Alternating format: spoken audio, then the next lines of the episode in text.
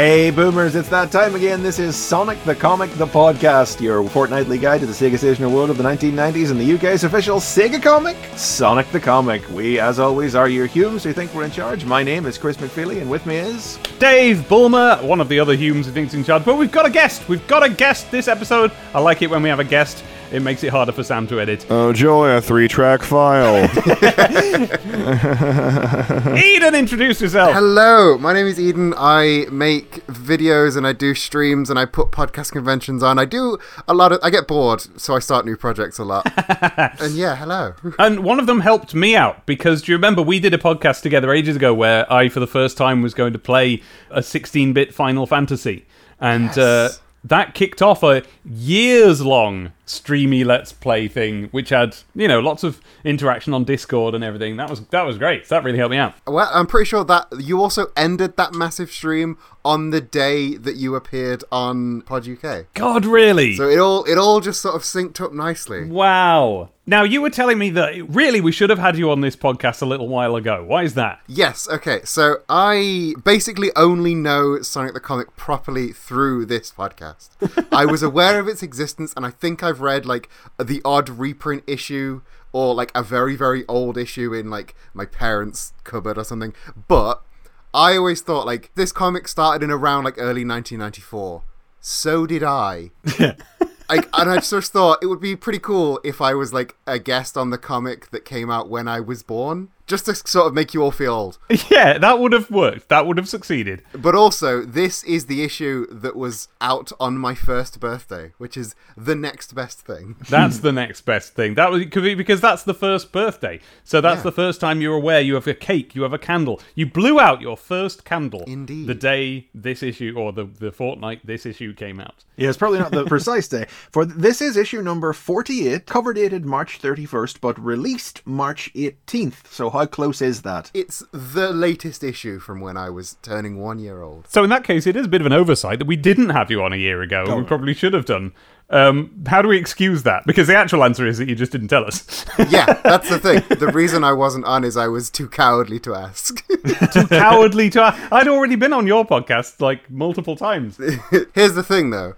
I am a scared little child. Oh, right. Well, we know you're a little child, obviously, because you oh, were yes. born during Sonic the Comic, which came out, what, 10 years ago, Sonic the Comic? Something like that? So- Yeah, that's about ba- right. Yeah, something like that. Yeah. 10, 15, 15 at, at a push, maybe? Yeah, maybe. okay, but we're all here now, so let's.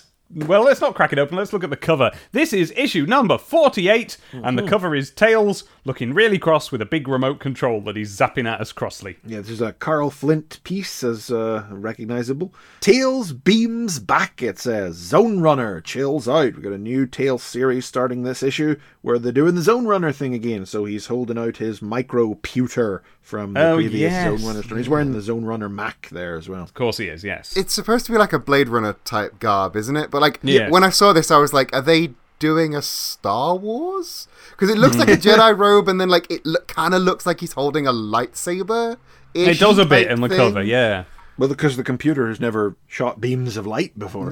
So No, the, I was confused until you just reminded me that this exists already. I was like, flick, uh, just now I was flicking through the comic, going, but he, th- this isn't from it. What, what is that? What's he got this remote control for? yes, the microputer. I forgot about that. And a, a charming attempt to invent the mobile phone.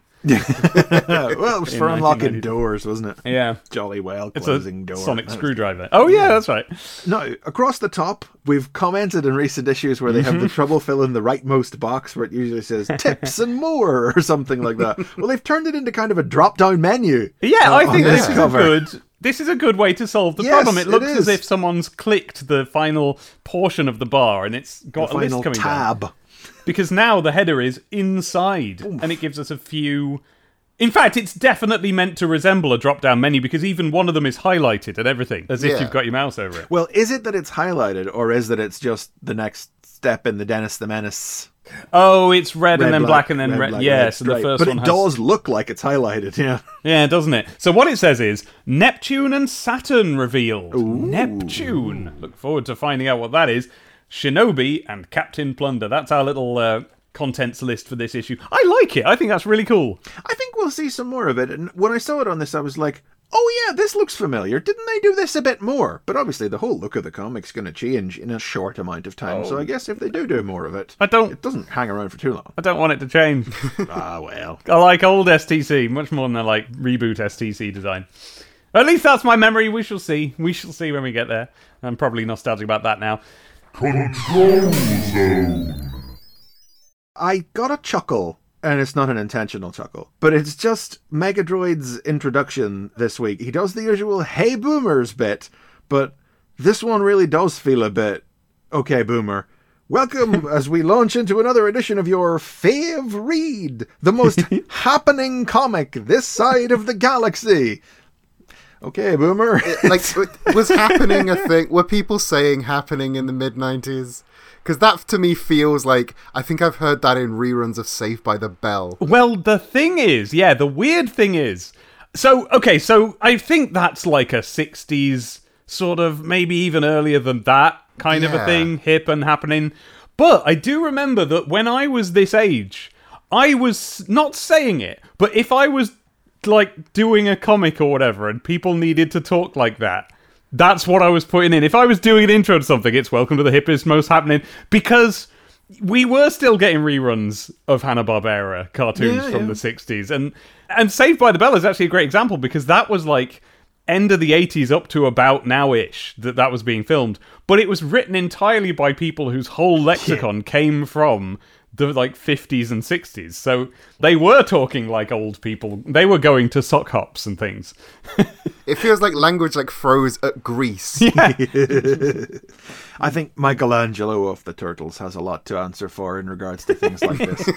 but otherwise, beyond that, it's just a very, a very curt, almost run through of, of what's in the comics: Sonic, Shinobi, Captain Plunder, and uh, a strange one here. Um, the quest for Tails continues in Zone Runner and the Big Freeze. Even though it's not a continuation, it's it's the first part of a new story. They didn't, they don't, yeah, put it Yeah, and like and uh, uh, maybe I'm being nitpicky here, but the quest for thing is someone trying to find thing. That's not the. Yeah. You don't have like, oh, it's the quest for Indiana Jones. yeah that makes out that tails is the prize at the end Yeah, and he is not a prize to be won. not written by Mark Eyles. He's not. I do like at the end. Megadroid here is teasing something that I feel we should tease as well because mm, mm, mm, we are about to hit a flipping milestone. STC goes for gold in just two issues as our Easter issue coincides with STC's Big 5 0. Yes, that's right. There will have been 50 issues of Sonic the Comic and 50 plus bonuses episodes of Sonic the Comic the podcast. D- We made it. That's wow, yeah. I mean, I know academically we've been doing this thing for two years now, but Yeah. now that you've actually just said it out loud, like 50 episodes of a podcast, there are a great many podcasts Yeah. in creation that have never cracked 50 episodes. Yeah. Mm-hmm. This has got to be one of my most long, like, my projects that lasted the longest before I got bored and did something else. But maybe in a number of units created, but not hmm. necessarily in time, because it, it has only been two years. It's not Yeah. even two years. There's a couple No. of issues before we hit the two year mark. But yeah. Yeah, we, we've just. Well, yeah, God, I hadn't- mm, now, that you- It's- now that I've just heard it said out loud, yeah. It's given us something to do for the last year, you know, and we've needed something, so here that this was it. But let's not credit the pandemic with help. With, Shall we not? Yeah. Yeah, Yeah. well, we, we would have kept doing it anyway. I think we would. We have to believe that, otherwise the whole endeavor falls apart. Well, well, we'll find out in another year, shall we? But I'm pretty sure we would have done. To help celebrate in suitable style, back by popular demand are those terrific tattoos. Only these tattoos will be gold, brackets and silver, STC almost 50 and still looking good. Yeah, obviously we can't deliver tattoos to all of our listeners, but we can talk at length about them. I remember them. Well, you definitely had some of those on Yeah. the bed. We've seen That's them in some of the pictures we've had on Twitter. we have, we have, and I shall post them again. STC's G A S T T C. In the middle, we've got the central column here because, listeners, if we haven't updated you on this, welcome screens are straight down the left. There's a bit down the middle that they change every time, and on the right, it's the Sega charts. And in the middle bit, this time, it's the Virgin Compo winners. Here are the results of STC 41's Wunderbar Virgin Compo. Not going to read any of the names out, but yeah, more people have been winning Mega Drives. So, congratulations to them. That's a lot of competition results I feel like we've had in the last little while. Well, now I ought to be clear that it says here the first prize winners will receive a Sega Mega Drive and two Virgin games each. 24 runners up will each receive a selected Virgin. I didn't read that far.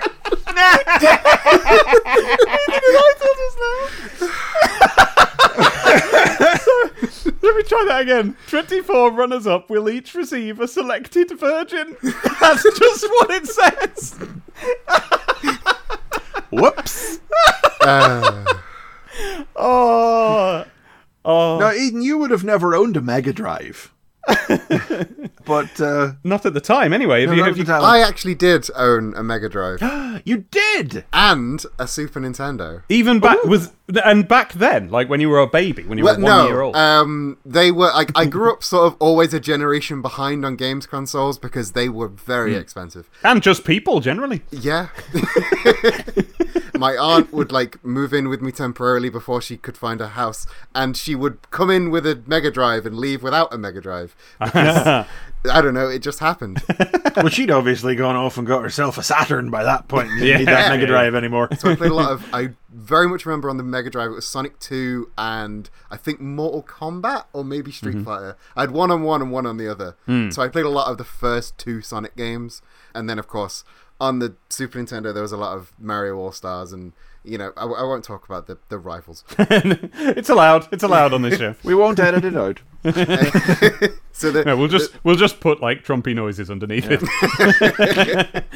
There's a lot of like Super Mario All Stars, F Zero on the SNES, and then when I like sort of got back into gaming later on in life, I tried Sonic again, and well, it was 2006. So Sonic 06 was the was the new hot Sonic game. Oops. It's kind of the same reason I'm not into Star Wars because when I was getting into film, Clone Wars was the new Star Wars. So don't like that either. Um, but yeah, definitely didn't miss out on the good 2D Sonic games. oh, good. Oh, that's right. nice. that's that's. I'm uh, I'm happy to hear that. Just I'm surprised and happy. It's not required for entry, but No, uh, but it does mean that you're you got, the, got the mindset going. Yes. yeah, You- I, I you know, all the places that they're doing. You see, we truly we are not so different. you know what this comic aspires to. Yes. The Sega Charts. There's only one thing in the charts that I think is worthy of note at all, which is that uh, new at number nine is Bob. Who's buying that? That's the one from the planet Goth. Yeah, yeah, and uh, he was a robot. Oh, That strange news zone that put a lot of emphasis on the love aspect of the storyline. Oh, yeah, yeah. I feel as if that's not. That can't have just come out. It's been so long since we heard about it in STC. That was my reaction. I was like, surely not only happening now, but it's a new entry, so hmm, who knows? I mean, maybe it's been Weird. outside the top 10 and it's new in the top 10 or something like that. Yeah, could be. Eternal Champions and Mutant League Football as well, but STC favourites there, repping in at 8 and 10 respectively. Mm-hmm. About it, right? yeah. yeah. All right, Sonic then.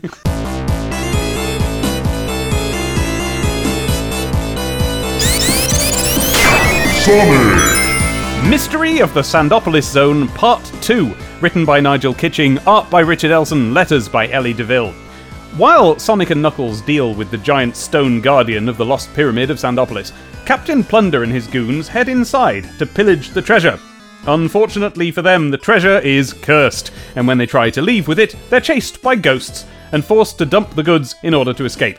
Knuckles breaks a seal that floods the pyramid with sand, burying it beneath the desert once more, and he and Sonic continue on their quest to reach the Death Egg.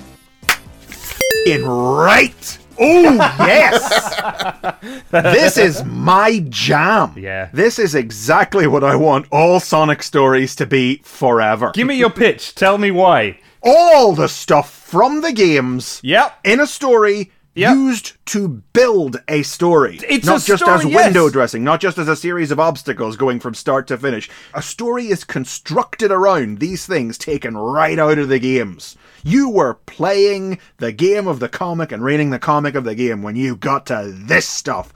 oh baby, oh baby, and also Captain Plunder is there. Uh, yes, which is slightly odd, but luckily Nigel makes him fit in nicely, doesn't he? Ju- yes, I mean I have to flag that up purely as an illustration of my own hypocrisy. But Yeah, I know. It's same. Mine too. But what Captain Plunder is there to do is that he's like, I'm a pirate, so therefore I want to be stealing some treasure. And he just kicks off the level happening around them. Yep. Here in my notes, I've said almost exactly what you just said. I've put this.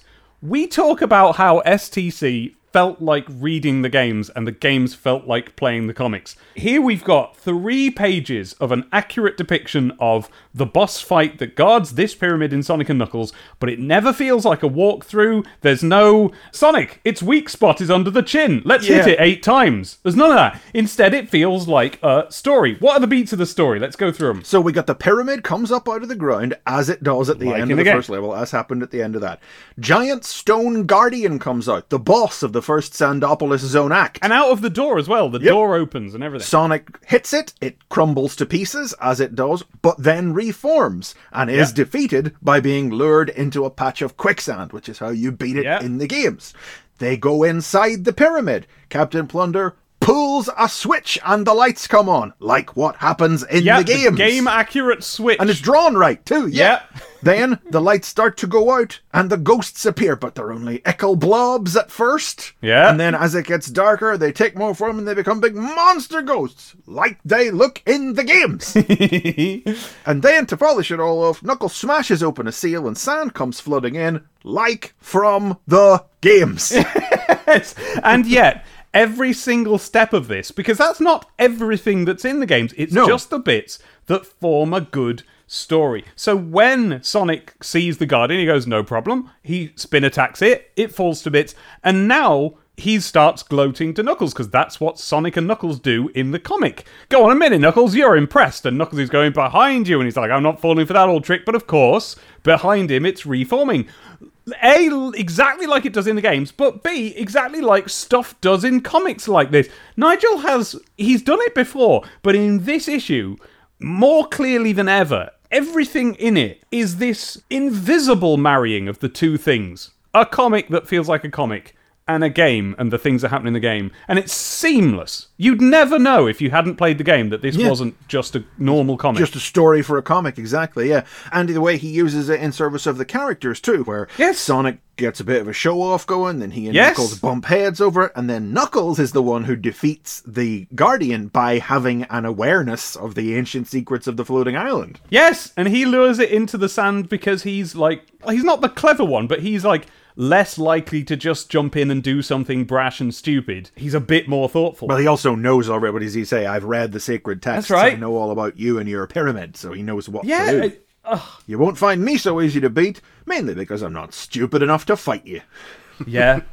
I hadn't played Sonic and Knuckles. Uh, it was like the one that I missed out. So I Oh. did not know how accurate to the game level this was. so I was there you just go. seeing, oh, it's a very well paced, you know, like kids British comic. It just it just feels really natural. Everything that's happening it just works so well. And I also want to defend Captain Plunder. I have a Do it. Oh, no, I have a very good affiliation with pirates in general. So Captain Plunder, like he gives me like Oddworld vibes as well, which is another franchise I'm a really big fan of. Oh no, we definitely have to clarify then. We we love Captain Plunder Yeah. on this show. Pro We're not Plunder here. trying to denigrate him. We're just flagging him up as an original character created from outside the games dropped into this story otherwise, which we have to do because we whine about it when Archie did it so much that we Yeah. have Ah, to that's fair, point that's out whenever STC does it too.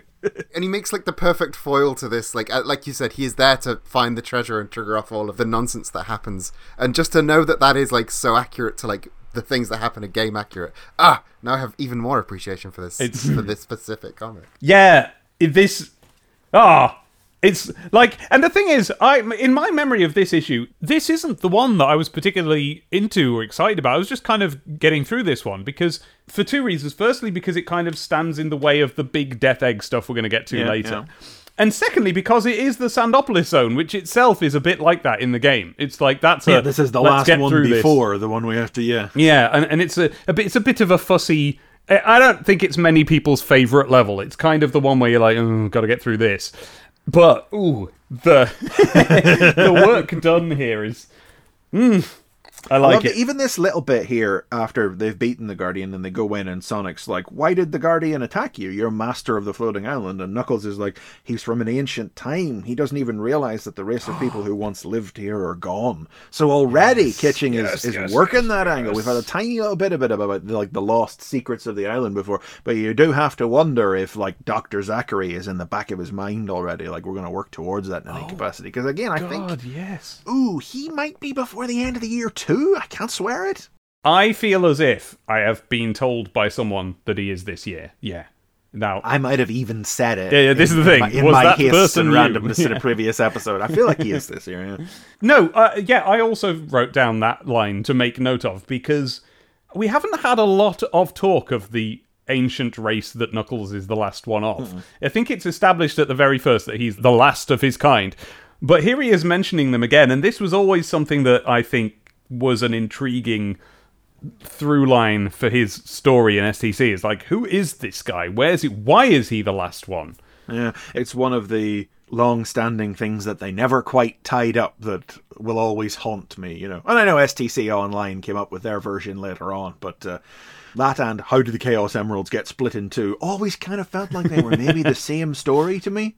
But uh, yeah, who knows? That's never really bothered me that much because although, yes, I always wanted to know, it's one of those things like, you know, when, I don't know, two long running will they won't they characters get married and then after that the series is Yes. kind of dead. Also Uh, true. it- as soon as you do establish the history of exactly what's going on with Knuckles and his people, now you have to change things to move on and I like it the way it is. So yeah, I, I quite like this era. Well, I mean, I think STC had the best. It was going about it the best way possible, you know. Mm-hmm. And it, we've talked not too long ago at all about how fortunate it was that the angle these early stories happened to take just wound up syncing up nicely with what the games themselves then wound up doing. Yes. For it's all very vague here, but the big thing here that's playing out that we've seen so far is the idea of like an ancient Atlantis like culture, if you hmm. will, you know, not even Atlantis like, just something ancient and mythological, whether it's ancient Egyptian like this or, or hmm. Atlantean like whatever way you want to describe it,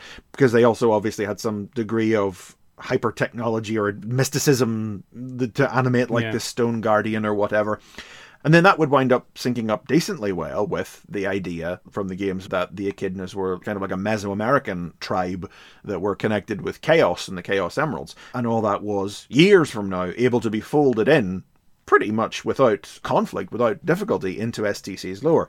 Whereas, and I'm not flagging it up just to be mean about it, but the Archie Comics decision to go with essentially Echidna Krypton didn't, and they had to come up with some, I don't even know what they did to fold that an entirely different thing in. Yeah. Now, did you feel that there was a continuity conflict at play whenever Plunder and Co. start raiding the, the treasure room? Go on. Well, you know, they find the big room of treasure, they pull Uh-huh. out the sacks, and Captain Plunder turns around and goes, Get to work, Filch, you slacker! And Filch goes, Hmm. I can't, Captain. I'm a ghost, remember? I can't touch anything. Yes. But last In the issue, previous in the. Captain Plunder story, not in the previous Sonic story, but in the Captain Plunder strip, last issue, written by the same author, Filch was identified as one of them ghosts what can move things around. but that explains it. I, I assumed it was in the previous Sonic story. If it was in the Plunder story, that completely explains it because I bet that was written, you know, later or at a different time. You wouldn't know. It surprises me less that Nigel won't have remembered that he said that now. I spotted it when I was a kid, and I've never Yes. forgotten it. You know, It lends a little bit of credence to the Filch character going like, he won't remember that I can touch things. Most ghosts can't. I'm just going to pretend to be lazy. yeah. Yeah. I thought maybe you remember that the panel from the Captain Plunder strip is Filch is almost sort of hovering his hand over the uh-huh. lever, uh-huh. and then the le- so maybe the idea is that he can just you know. It's not that he literally touches and moves things, but that it's his supernatural power to, you know, fling a book off a shelf or whatever. Yeah, I did kind of read it that way. rather way. than actually perform precise manual uh, actions. I'm comfortable reading it as this is someone who can flick a switch but not lift a heavy sack of gold. Yeah. Because Yeah. I- I'm one of those people. Yeah, I, I think that's probably what it is. It's just that it's boiled down to such a simple single line here that it feels like there's a conflict. Yeah. Whenever a plot point of the previous issue Yeah. hinged on the fact that Filch can, in fact, affect the physical world around him. A nice point from the. We have the script for this one, and uh, this one hardly any edits at all. Like really, only the tiniest things that are completely acceptable and you would expect to happen. But I did like being able to see some of the panel descriptions, particularly the one where they go into the treasure vault. Nigel has made a note there to Richard saying, "Don't just make it." Purely ancient Egypt, because remember, this isn't Earth, this is Mobius. And so, yeah, everything here reads at a glance as ancient Egypt. There is a sarcophagus, but of course, it's a slightly weird one. And um, yeah, the, everything is just a little bit odd and Well, you, you see the sarcophagus in the very top most right of the panel where it's got the face of a little bear. That's right. Yeah, I didn't. I missed that one until now. I absolutely love a bit where Captain Plunder says, "Filch, you coward! You're a ghost. Make friends with these lads." I think these are the wrong sort of ghosts, Captain.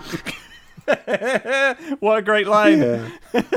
because it's like I don't know whether that- yeah you wonder it's like because the ghosts are part of the game so he's put them in there and it's like has he only realized like belatedly captain Blunder has a ghost on his team and there might be a bit of a conflict here This so they just make a yeah. joke out of it instead Because on the one hand, it feels like a conflict, and on the other hand, it feels like a great reason to to have these Yeah. characters be in this story because there's going to be ghosts, Yeah. so it's thematic.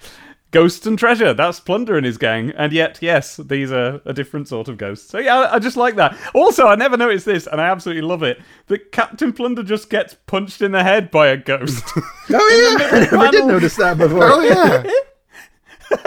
I didn't until I saw it in the script where it says he's he's struck by a ghost or whatever, and it's like, wait, is he? Oh yeah. I thought he was just scared, you know, and dropping stuff. I do like uh, Elson's work on this whole darkness sequence. I love this panel of the the lights starting to fail just on the page with the treasure vault Hmm. and the harsh shadows that start to appear on Sonic. I, I just really love that drawing of Sonic in that panel, to be honest. And then the whole darkness sequence is the characters are all in varying shades of blue as the light from the ghosts brightens up the darkness. So, if you haven't played the Sandopolis Zone, listeners, this is a, a gimmick across the zone, which is that you're in this pyramid and it starts off normal, but the light fades in stages. And you can switch it back on again if you can get to a handle in time. And, you know, you'll just automatically grab the handle.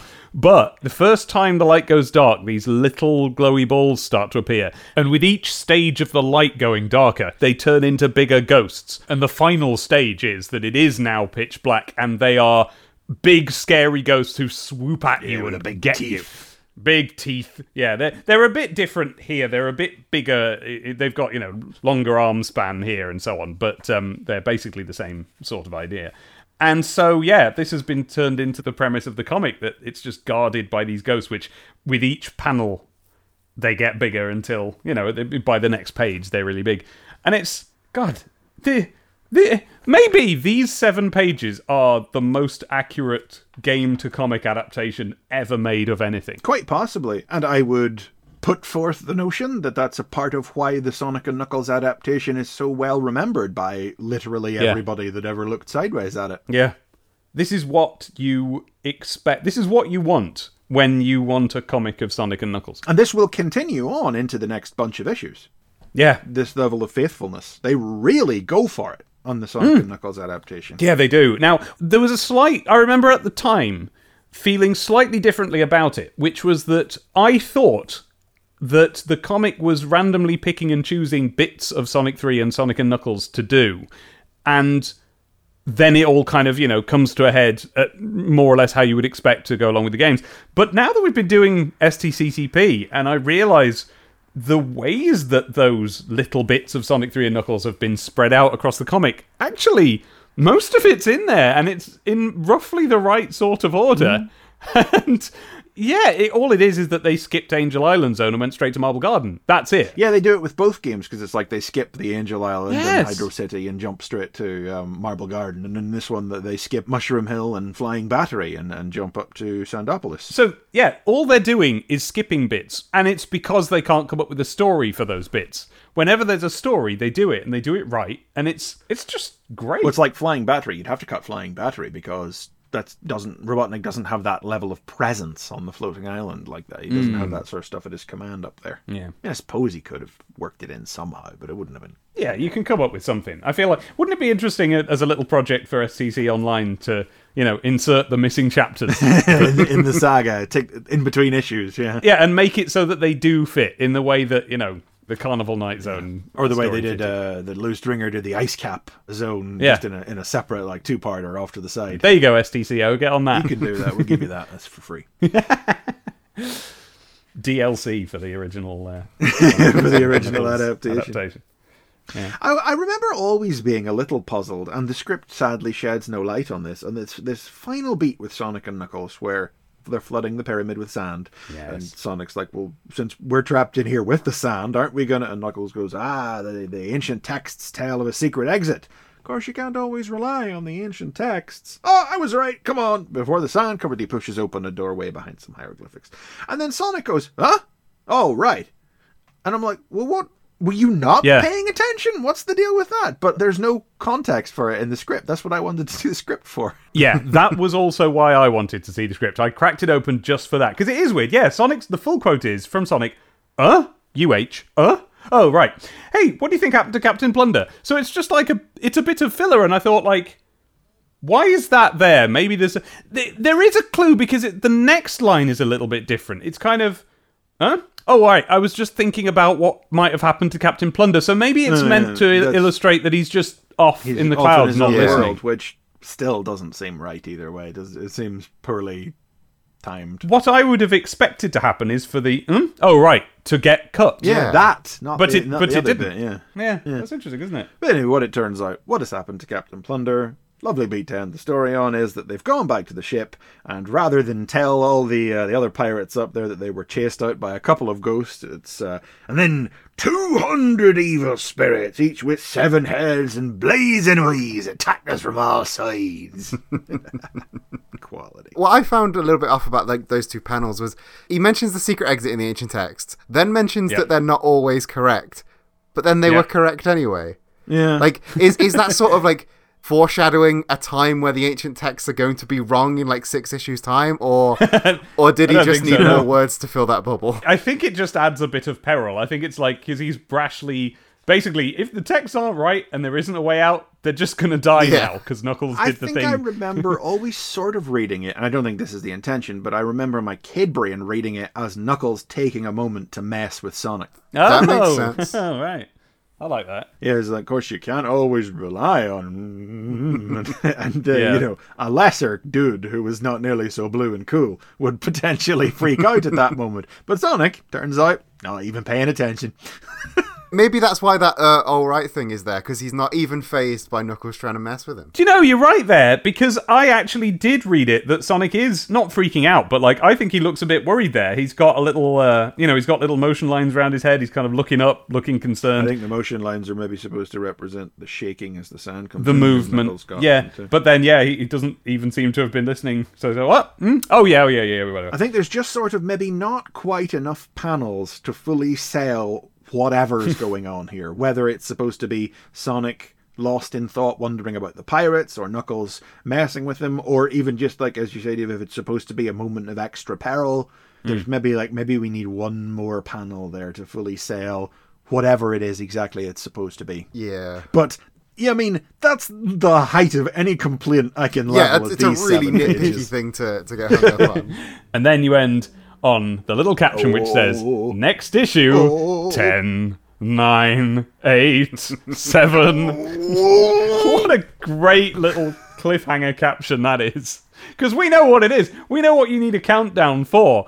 But like Ooh, it could be a bomb going on. It could, there's no information. It's just like you watch out. Something is about to happen when we get to zero. oh, we're in it now. And I feel like I've used that phrase several times this Yes. year already. But, oh, it's great to go back to these and realize that they do, in fact, whip ass. Oh, we were right to start this podcast. Two years later, we discover yes. Oh, this has been a top quality two-parter, I have to say. It doesn't represent um it doesn't represent any kind of quantum leap in the quality of the work being produced by the creators. It's just just everything's just ooh, just mm, just right there in that sweet spot. Ooh. And it represents so much of what I want Sonic stories to be. Mm. but I don't feel like it's responsible for instilling that desire in me, if you know what I mean. I don't think, like, you mm-hmm. know, 26 years ago, I read Mystery of the Sandopolis Zone and forever decided thereafter that I wanted my Sonic stories to be game accurate.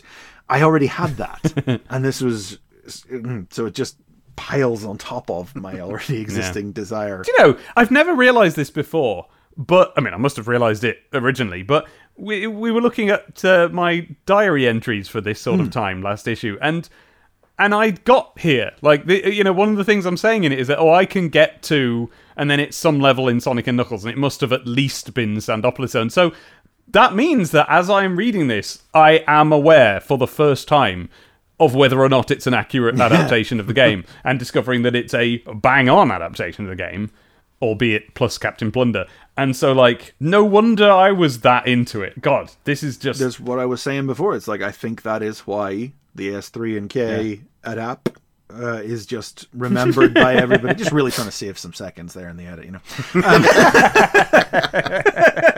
is so well remembered by everybody because it is just ooh. It, it can only be properly expressed through guttural noises. and the fact that, as you just said, it also doesn't represent any kind of quantum leaping quality just goes to show how good STC has been. That this is how good it's been. Mm. You just got to And sprinkle a little is. game stuff in on there on top, and Yeah. it suddenly goes. Just to really be like, you are appreciating this, right? Because this is some of the best comics are ever going to be in your lifetime. Here it is. But um, that's what we old people think anyway. What about you, Eden? Was this all right? I think it was a really, really good comic. Like, again, I don't have the the, the Sonic and Knuckles touchstone to refer back to it, but like that Yeah. just proves that even standing alone, it works as a really good. The characters' interactions are good. It's punchy. It like all the beats hit really well, and it ends on a nice little villain trying to big himself up, and then that countdown. It's it's all just it, it just works. Just very good. it's really uh, punchy as well. Like just from just from like a structural, from on a craft level, it does a lot with its seven pages. You Oh, know, we get that we we defeat the pyramid guardian. We go in, we find the treasure. Then there's a curse. Then there are ghosts. Then they get past that bit. Then they sink the pyramid again. Like all the big sort of beats of the old. I was going to say a Tomb Raider story, but not that Tomb Raider. You know, a story in which a tomb is raided. Just really slammed down into seven pages without feeling rushed or glossed over in any way. Yeah. And like it's not like character interactions take a back seat to that or anything. It all just hmm. it all just works as one big thing. yeah, they take a front seat. Yeah, it's we, so we, good. With something we've said before, but it's like, yeah, Kitching just really got the relationship between these two characters, and it's always like at the forefront of anything they say and do to each other. Review Zone! Review Zone! Gosh, it's a dry review zone this issue. a dry three pages as well, not even the usual two. We're up to three again. Uh, I guess the ad revenue isn't flowing quite as freely still yet. We've got Pirates of Dark Water for Mega Drive, Rock and Roll Racing for Mega Drive, and the Smurfs for Mega Drive. There's something nice about the fact that we're still there's enough Mega Drive games coming out Yeah. that we can have a full Mega Drive review zone, even in the issue where they're you know trying to flog us a Saturn. So I suppose that it's not out yet, the Saturn, but you know what I mean. We're into Mega CD and 32X territory, and maybe it just goes to show how underused they were. Mm. Yeah. Did you ever watch Pirates of Dark Water? Dude? No, it looked too much like people. The alien world of Mer is being devoured by dark water. Only Ren, a young prince, can stop it by finding the lost 13 treasures of Rule.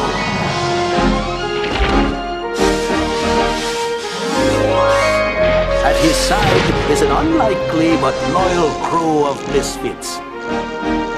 At his back, the evil pirate lord Bloth, who will stop at nothing to get the treasures for himself.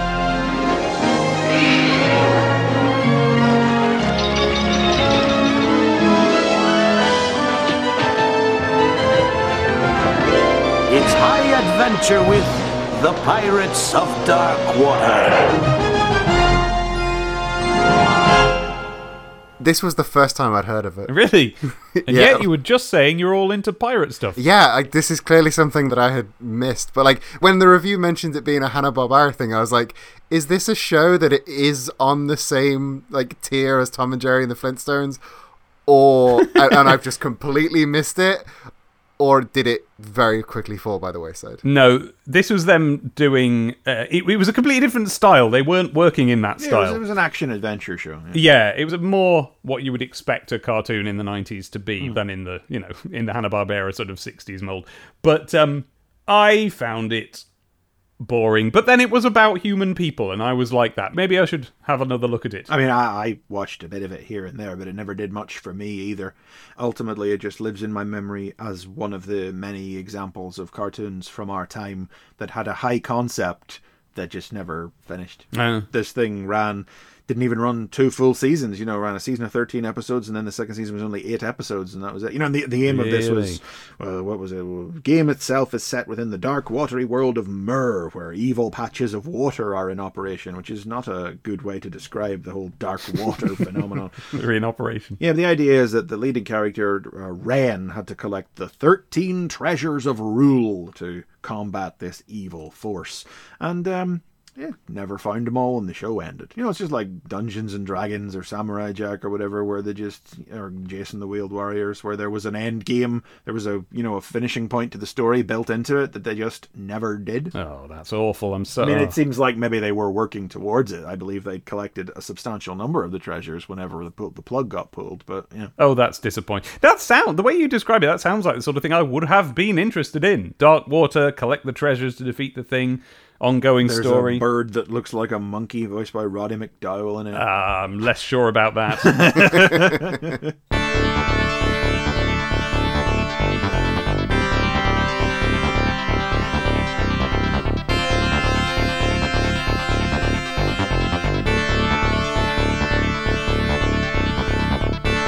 But this game is generic, you know, what you would expect of a Batman game of the time. You're Yeah. walking about on platforms, you're punching, or in this case, swording people in front of you.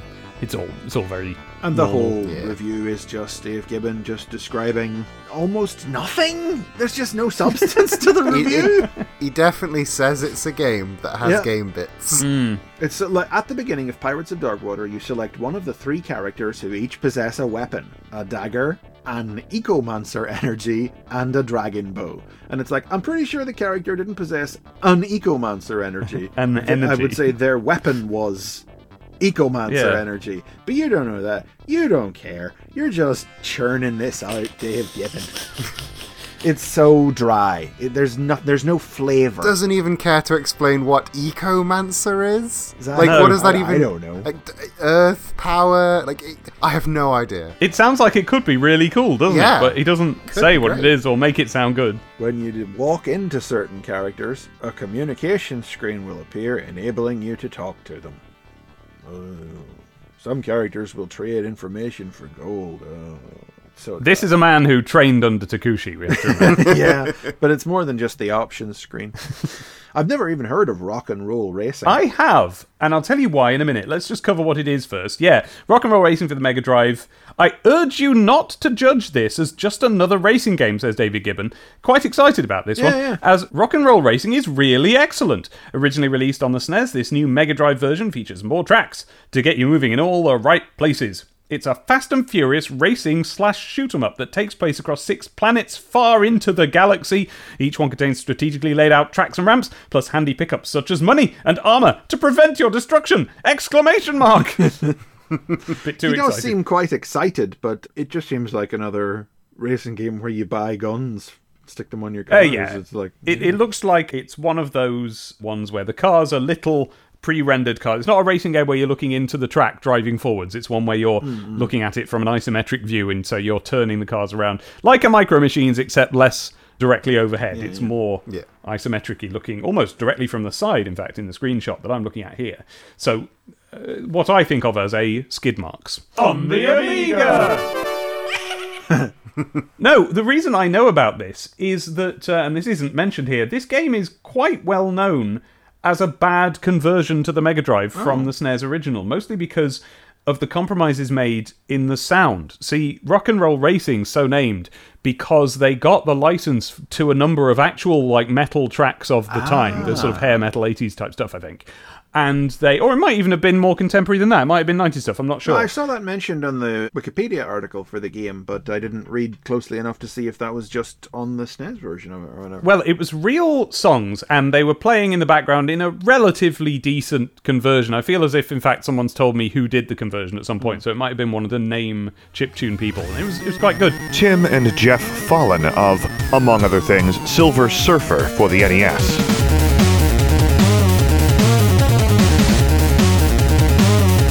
What? It's a Follin? Right, I will take every opportunity I possibly can to play a bit of Tim Follin. Here's one of my favourites that a lot of people don't know about. No, not Solstice, that's my overall favourite. Get it played in the PAL version, it's so good. No, this is Solar Invasion on the Spectrum. Listen to how Tim can shred on an AY chip.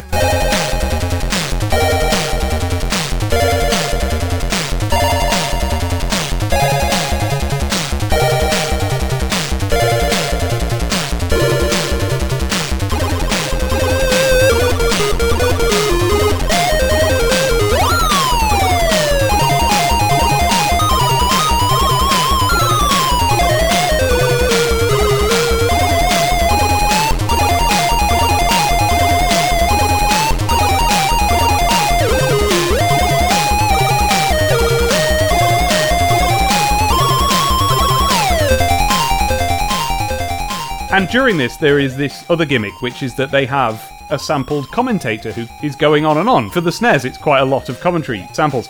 Now, on the Mega Drive, for reasons nobody can quite understand, they chose to prioritize that, mm. the voice samples, rather than the music, even though it's called Rock and Roll Racing. I don't know. Perhaps I'll dub this in. Or Sam, perhaps you can find out and you dub it in. I don't know if they just didn't get to keep the license, so they had to have sound alikes in the soundtrack, or if they did have the real songs but just done on the, you know, the jangly, spangly, not very good version of the, the Mega Drive uh, music sound. No, no, they had the license. Kind of better if I just show you. Um, so we have Highway Star by Deep Purple, the SNES version, and you'll note that as Dave says, it's a very good chiptune version of the song. Just listen.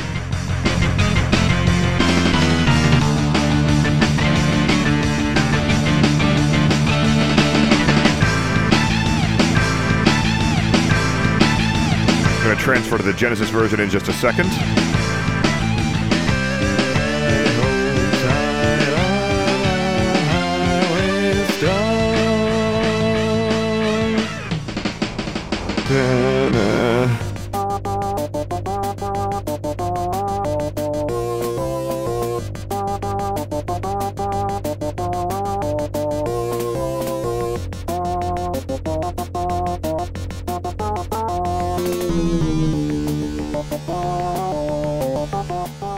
What I do know is every time the commentator said anything, which was all the damn time, it paused the music. oh, that's bad. Hmm. Yeah, and it just started up. It didn't even drop the sound, it paused it and started it up again after the voice sample had played at the point that it had paused. Let the carnage begin!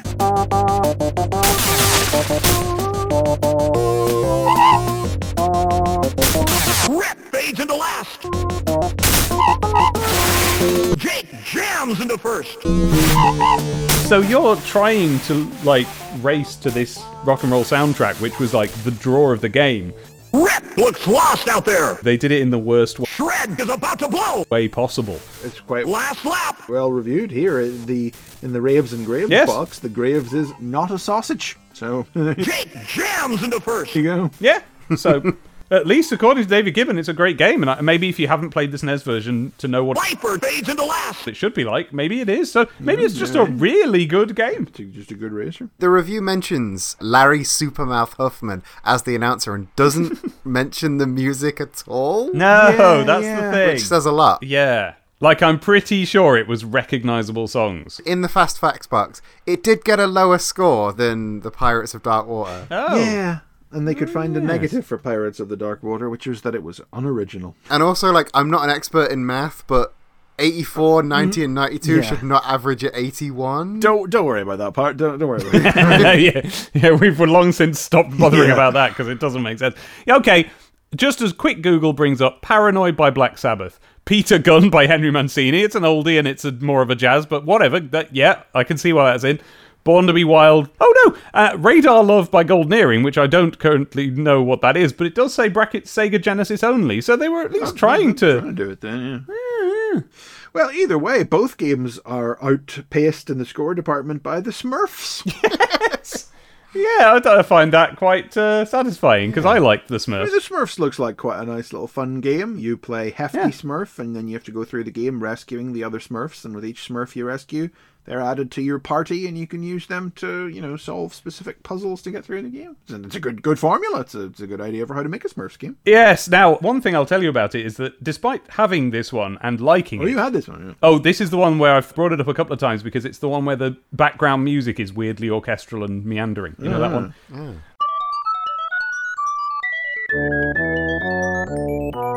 Mm. Yeah, no, I had this one. I like this one.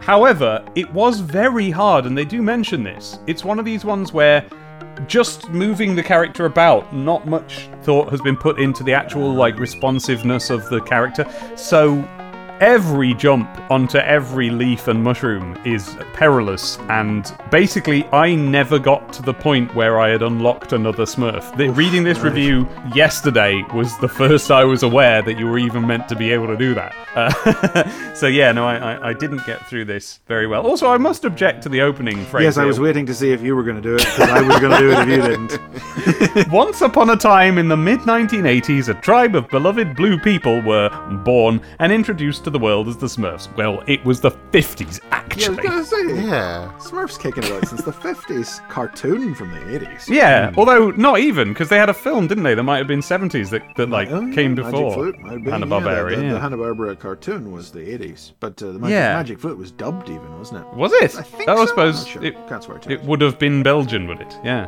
Well, there you go. But anyway, yes, this game largely quite satisfying. I think if someone were to mod it now just to have better controls, I think it would be very good. But it was one of those where they were yes, they were so concerned with making it look like a little cartoon man jumping about that they didn't really quite jump in time. It's that sort of thing. That's bad. That'd drive you mad. Mm, it does a bit, but I, I persisted with it for as long as I possibly could. I mean, oh look, here, according there's a screenshot here with Gargamel in it, so I don't know whether the you know David Gibbon got to the end of the game or if that's just supplied by the uh, the manufacturers. But uh, apparently, it's possible to get to the end of the game. Maybe I should try it again. As an adult, see if I can get there. Eden, you have anything to say about any of these games? Oh, did you play any of these games? I did not play any of these games. Um, didn't imagine We had quite did. a limited Mega Drive library that was mostly Street Fighter and Sonic. Yes. Which, you know, what more do you need? Uh, So, no. Yes. The only reason I had a copy of the Smurfs at all was because I was just going through a Smurfs phase. Because We all do from time to time, you know. Paint yourself blue in the morning. get bitten by a fly, turn purple in the afternoon. I just one of my earliest memories is of being very, very little, and my family had gone to stay in what I called the House on Wheels, which of course was a you know a Caravan. well, not a caravan necessarily. It was more like one of those parked mobile homes, one of those. and um, we were just staying in this thing. And uh, I remember three memories from this holiday. One is that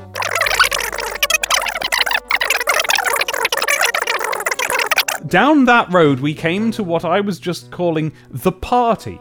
I don't know what it was, but it was some sort of club or something where grown ups were enjoying themselves. There was a dance floor. The dance floor absolutely cleared when the DJ put on Cliff Richard's Living Doll, which at the time it had been revived as a comic relief single starring the young ones who were just basically in- interrupting it and being silly during it. And, you know, picking their nose and blowing raspberries and things. Uh, So I because it was just playing the normal version of Living Doll, and I recognised that a very key and important thing was missing from this. so I went onto that dance floor like I thought it was a stage. It may even have been a stage, and I. You know, barely walking, clambered onto this stage and just noisily started blowing raspberries while picking my nose because I thought I was contributing to the enjoyment of all of the grown ups having uh, what- a party there. And uh, hey, maybe I was.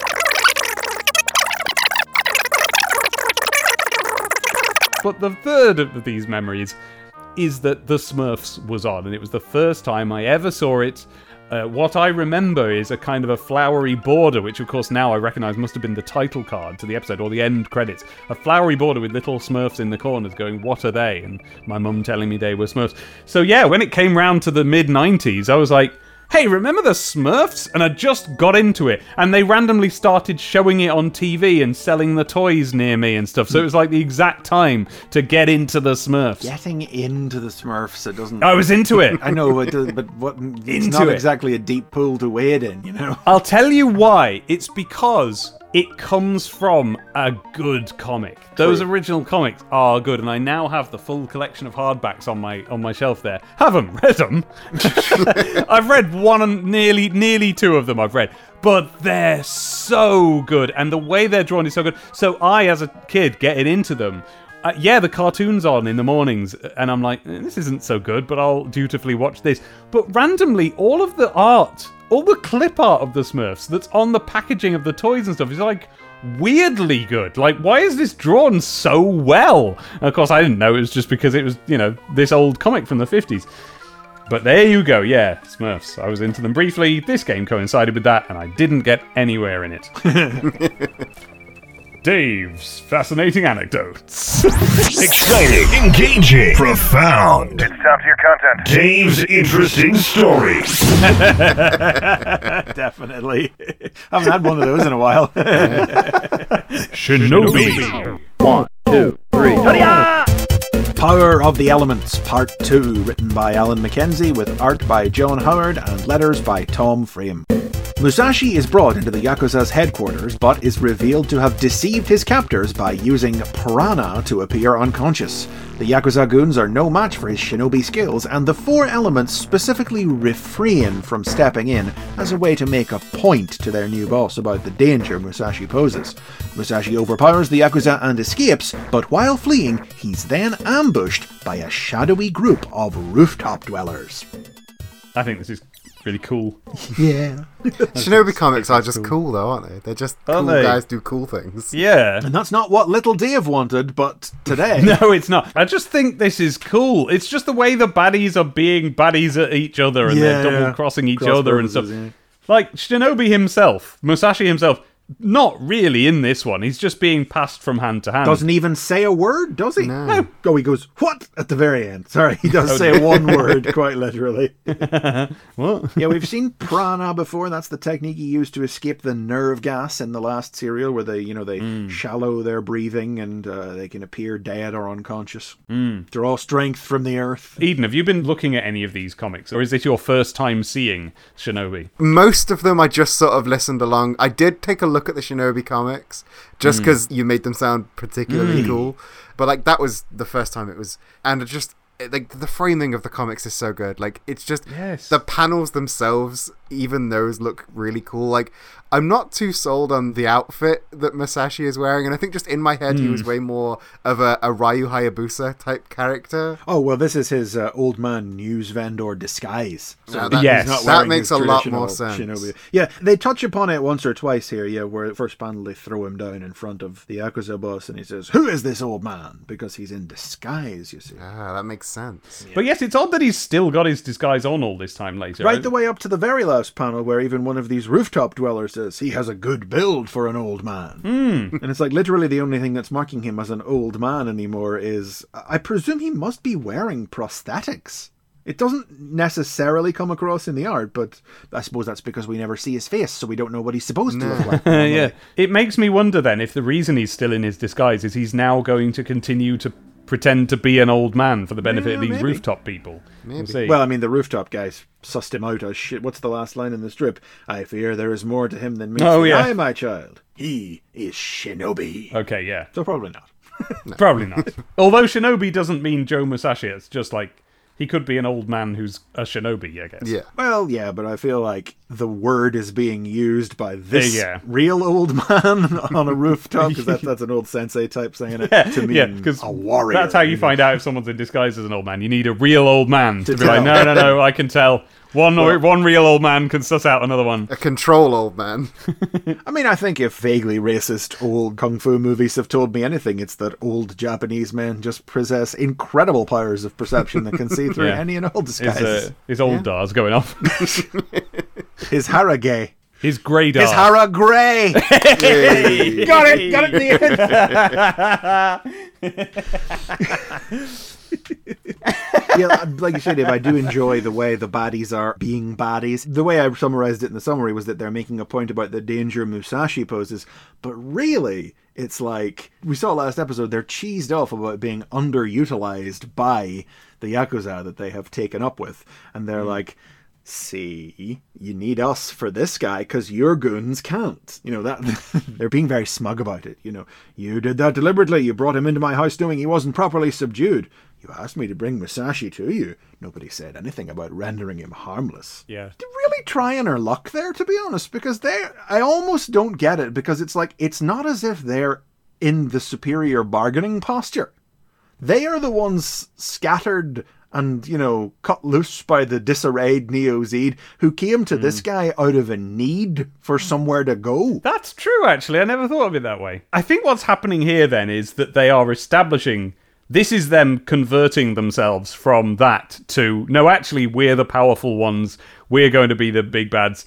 I mean, look, they've got different coloured costumes on, so clearly they're the pa- most powerful warriors in the room. Of course, yeah. But still, the way what they then do once they've made their point is, no, we'll bring him back for you. yeah. And it's like, Yeah. what's your game?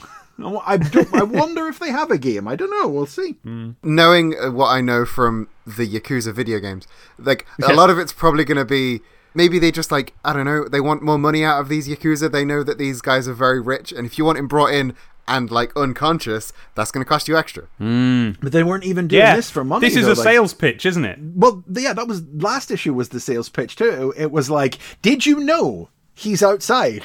We'll go and get him if you want. And they were like, yeah, all right then. This is level two of the con. what they've done here is they've delivered this guy and they have a shown that they are so perceptive that they can even tell when he's just hidden a little knife on his person or whatever it is he's got. Hmm. And b by doing that they've established that you can get out your uzis you can get out all of your strongest men. This guy will defeat you we reckon he won't defeat us so now they Yeah. now they do have a stronger bargaining chip because they're like we're prepared to go after him It does seem to be like, a, yeah, generally speaking, it's a they are proving their value to this bloke who is their new boss who has not been utilizing them properly. But she really shouldn't be hmm. being so smug about it, is all. Hmm. because Yeah. it only happened in the first place because you let it happen. This is what happened here now was your doing and your fault. So if you're trying to right foot this, it's you're not a but. yeah also, by the way, how about that bloke just getting literally gunned down? I know, yeah. Something we always like to point out when we find it in STC, which we find relatively often. Surprisingly, yes. yeah, it's that, um, I think it's that one of the Yakuza guys goes, okay, here I am with my Uzi, I'm going to shoot Shinobi, but Shinobi is so good at jumping that he out of the way of things, that he jumps out of the way of the bullet. And it goes into another of the Yakuza guys. Hmm. Is that? Am I reading that right? Yeah, he dived out of the way in that. Yes. Well, he's hit that fella's leg, and the fella's fallen over backwards into the path of the bullets. Yep, and it's gone right through his Yeah, proper. chest. You, You can it's not see just them yeah. You're shooting out seeing the his literal back and shoulders. the exit wounds. Yeah. Yeah, That guy, It's that guy is really dead. cool. There's no coming back from that. No, really, really, really cool. Really cool. I like this uh, bit where he jumps out the skylight as well. I really love that penultimate panel on that page, just where it's the foot first shot of him bearing down on the glass, and then poof, literally just a standing. Well, it's not a standing jump, a running somersault that carries him up out through the skylight. Like that's Yeah. just cool. That's just really that's cool. just good. yeah, yeah, it's just cool. just cool. News Zone. New sound for this issue, JJ Hunsecker. There's a new name. Oh We've yes, lost, hello, uh, JJ Hunter. We had uh, Gary. Used to be Gary Penn, then it was Chris Jones for a couple of issues. This is another new name. Oh, I should have looked them up. Do you remember in, right at the start of this podcast, we were all like, "Oh yes, this is a journalist who's worked for." Da da da da. Let's see if I can find anything about. Oh gosh. Okay, JJ Hunsecker is a fictional character from the film The Sweet Smell of Success. Well, there we go then. Interesting. Hmm, Powerful and sleazy newspaper columnist JJ Hunsecker from a film. Is it does this sound like a fake name, doesn't it? Yeah. Yeah, and So- that, by the way, it's a 1957 film, so it's well and truly established by the time this comes out. It is a character referenced on The Simpsons. So this is, yeah, this is a fake name. That We oh. are being lied to here. Could be Gary Penn or Chris Jones then. I wonder why they felt the need to do that. it could just be anyone. It could Yeah. just be anyone at all. Interesting.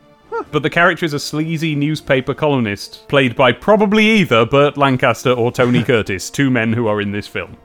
Well, it doesn't come across anywhere otherwise because it's just a perfectly normal news zone otherwise. Yes. Yeah. Well, we're going to have to educate ourselves, aren't we? We're going to have to go and watch this week's of? Success. Yeah. Anyway, Neptune and Saturn go into orbit. New Sega consoles look heavenly. Watch the Mm-hmm. skies. It's the announcement, the official. Like we've had the Saturn mentioned once, or probably more, a couple of times in past issues of Yeah, STC. but just sort of offhandedly. But the first time it was ever mentioned, it was just dropped into conversation out of nowhere. No build up, no explanation of what it was, except for the fact that it existed and uh, they spoke of it as if we already knew what it was. But here's Yeah. the full and proper reveal of it, as it were, with pictures of both the Neptune and the Saturn. And the Neptune's the first one they talk about here. The Project Neptune, they do stress here, is still only the code name. And they said it was going to be called the Genesis 32X in the US, but they didn't have a name necessarily for the uh, Uh, European or Japanese market yet. And this was a console that would combine the Mega Drive and 32X into one. Essentially, it was a, con- a console version of the 32X. This is so strange to me for so many reasons. Firstly, because the actual next console, the Saturn, which was out in Japan already, it's that really Sega are trying to make this the next console, at least the Japanese Sega. It's given a little picture up in the corner. Most of the page is taken up by this picture of this this Neptune thing. And yet, the other thing that feels weird about the angle that they're going with here is that like they're constantly talking about it as this combination system. Why was the 32X released at all? Why not this? Why wasn't it just Mega Drive Plus from the beginning? Well, It's so strange. I, I guess because the 32X could be presented as an add-on to your Mega Drive that has added hmm. value, whereas this would be a replacement for it. But the thing is that this is cheaper. it's not as cheaper as it is, but it's not dear. It's not significantly Is it dearer not? either. Price for the Neptune should be under two hundred pounds for the base unit. And what was the the Mega the thirty two X was 32X. one one seventy one eighty, wasn't it? Oh, was it? Okay. Oh, well, that's okay. So basically, you're paying about the same price for what is here, basically, what is a deluxe Mega Drive, as you are for the add on. Then the question becomes, I suppose, looking at it, could it take Mega Drive games, or could it only take thirty two X cartridges? Oh, were they physically different? I don't know. I was hoping you. No, neither do I.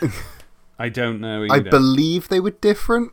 Oh. Um, so yeah, this this just plays 32x games, doesn't it? Well, then that's absolute nonsense. What what are they doing? Well, you okay? y- Why not just release a deluxe Mega Drive that can play 32x games built in? Well, that, that doesn't matter because this is the biggest. It never happened in the history of the news zone. Yep. It never happened. It's a total fabrication. It's a fake.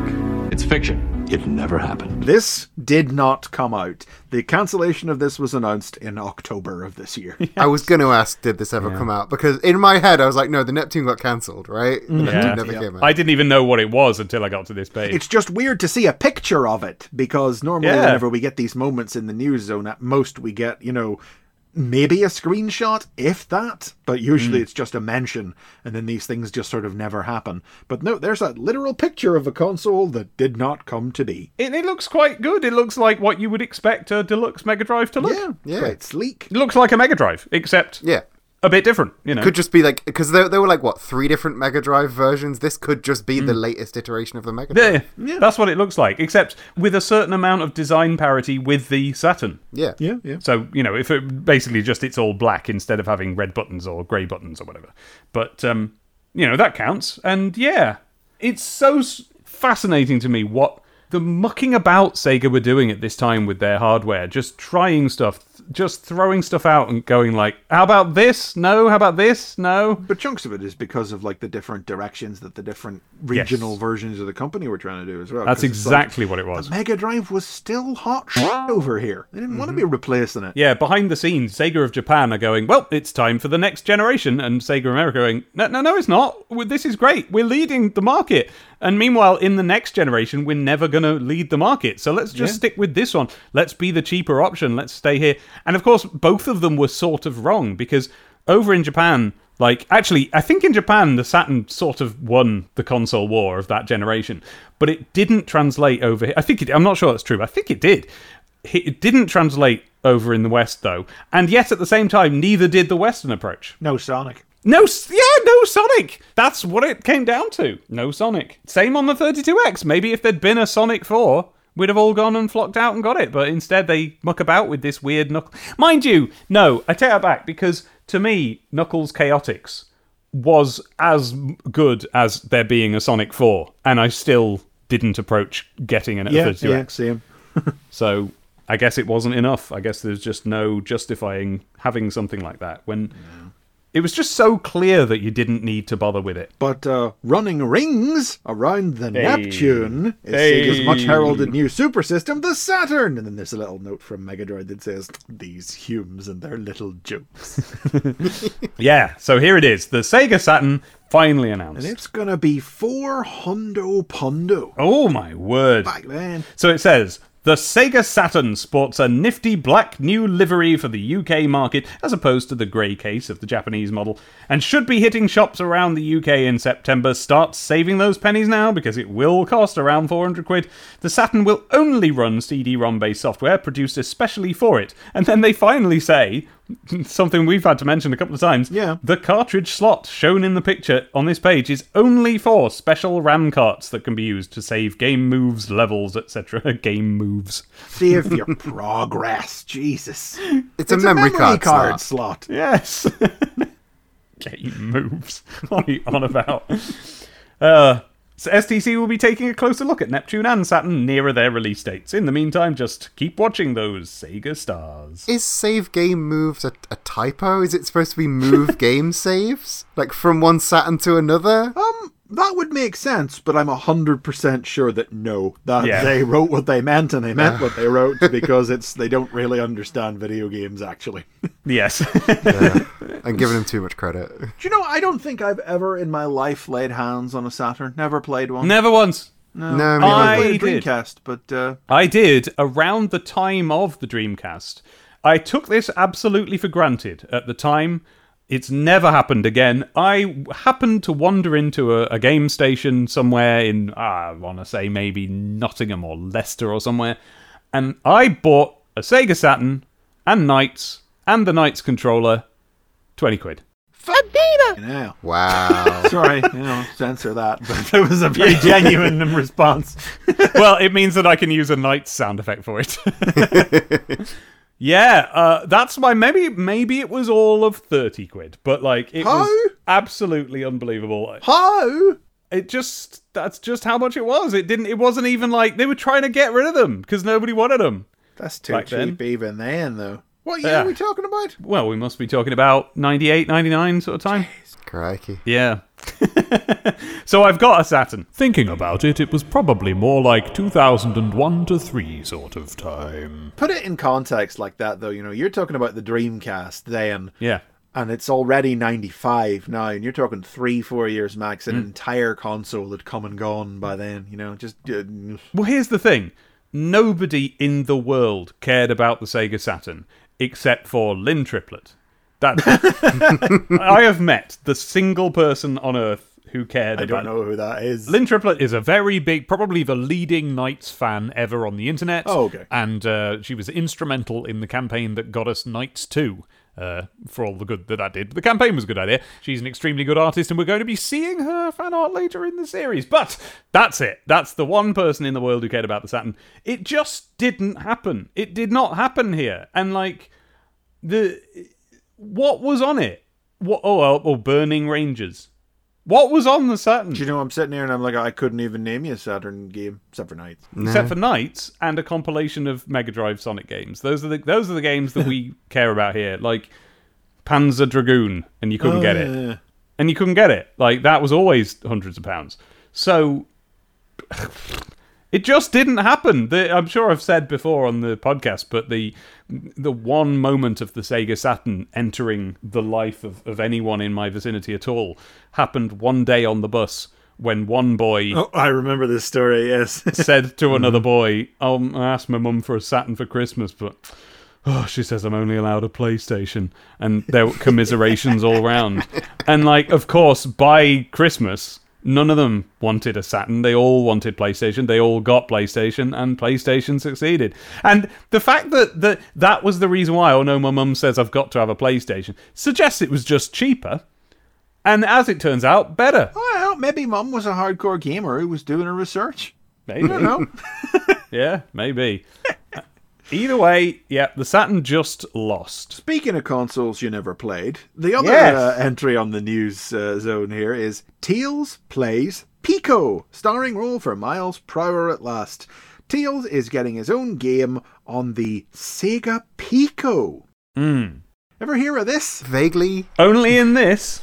yep, same. I, yes, I think I've heard vague mention of it on the internet, but um, this is not something that made any kind of inroad into my life. But then I was too old for it. Looking into it for this, I actually think it looks really cool. yes, it's an edutainment. Uh, you couldn't call it a console. It's an edutainment No. games thing, you know, that uh, y- I had something not dissimilar to it, you know, taught you your shapes, your numbers, your colors. Yeah. Yeah, and the, the way this worked was that the games were storybooks that plugged into it, and you turned the pages, and the the actions you took were mirrored on the screen. You had a stylus, and you could drag things around, touch things, and draw things and stuff. Excuse me. I just want to turn your TV off and turn you on to the power of your kid's imagination. This is Pico from Sega. You know, Sega! It works with storybook software. And this magic pen. Touch the storybook and images come alive right on your TV, interactively. Touch the learning pad, and they can draw, color, they can even animate their own cartoons. Speaking of which, I'll turn your program back on now. See you real soon. Yeah, it was like a big.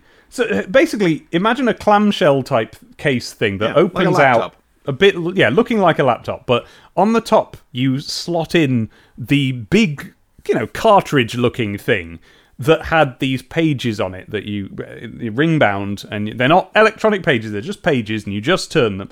But the attached pen, literally attached with a cable, in some way, you know, some Questron tech went into it. And do I mean Questron? You know, the little. Do you ever have a Questron? The the, the wand, Chris. It was like a, a black plastic wand. You opened the book that came with it. You pressed it on the drawings, and it went eh, eh, eh, if you were right or if you were wrong, That rings a bell. I don't think I ever owned one, but definitely rings a bell. or if you were super specially right. Questron is the exciting new way to make learning fun. C A T B. Right. One plus two is four. Buzz? Wrong. Yeah. With a wide range of colourful workbooks and a magic wand, children can find out when they're right B. or when they're wrong. Buzz? So they just keep on learning. Questron, the fun way to bring learning to life. and it was all just done by color recognition. The pages just had different patches of color on that it recognized. Well, anyway, this pen, in some way, you know, react. It's like a VTech toy. I was going to say, it's, it's the, high-tech the things. VTech, the Leapster pad things. Yeah. Little kid DS. The one that we had was uh, the VTech Video Painter, which looked a lot like this. It was a, a white tablet type thing. You plugged it into your TV or your video, and it just allowed you to essentially draw on the screen and, and move around some uh, pre animated fairies and wizards and Well, things. that could have been the thing I had. Yeah, rings Yeah. a bell. Yeah, I remember it was VTech anyway. It was Vita. You were supposed to video it. It was called Video Painter. Yeah, yeah. Now, when you turn on your TV, you can turn on your imagination. With Video Painter, what you draw is what you see right on your TV. And there are all kinds of pictures that appear at the push of a button. There's even animation. It doesn't turn out picture copies, it turns your TV into a masterpiece. Video Painter from VTech. Turn your TV into a work of art. That's the sort of tech they've got going here. It's ostensibly made by Sega, but I would not be at all surprised if it turns out it's VTech because it's exactly the sort of thing they make. I And think it uh, was Sega. No, uh, the game is called Tails and the Music Maker. yes, Where you, and it's as I say, they're edutainment. So I think this is about teaching kids about making music. About music, yeah. I had a look at a video of it. Some nice little animations on screen that you can make happen. Press Tails and he'll. There's one where it's a sort of a little uh, mock Sonic level where Tails is running along and you have to hit the buttons that are like jump now, duck now, Endless things like that. type thing. Yeah, that sort of thing. Uh, there was another one where you got a keyboard on the page and also on the screen, and you just press it to play notes, that sort of thing. So yeah, very basic, Uh, yeah. music-based little bits of fun. There was another Sonic game for the Pico, but it wasn't out. I don't think it ever No. came out here, and it Oh. only didn't come out in America until uh, the year after this. So that's why they don't mention it here. Sonic Game World, it was called. This is the sort of thing that uh, it says here. They also brought out a Mickey the Mi- Mickey the Mouse. They also brought out a Mickey Mouse, and they also brought out a Winnie the Pooh. You were going to say Winnie Pooh.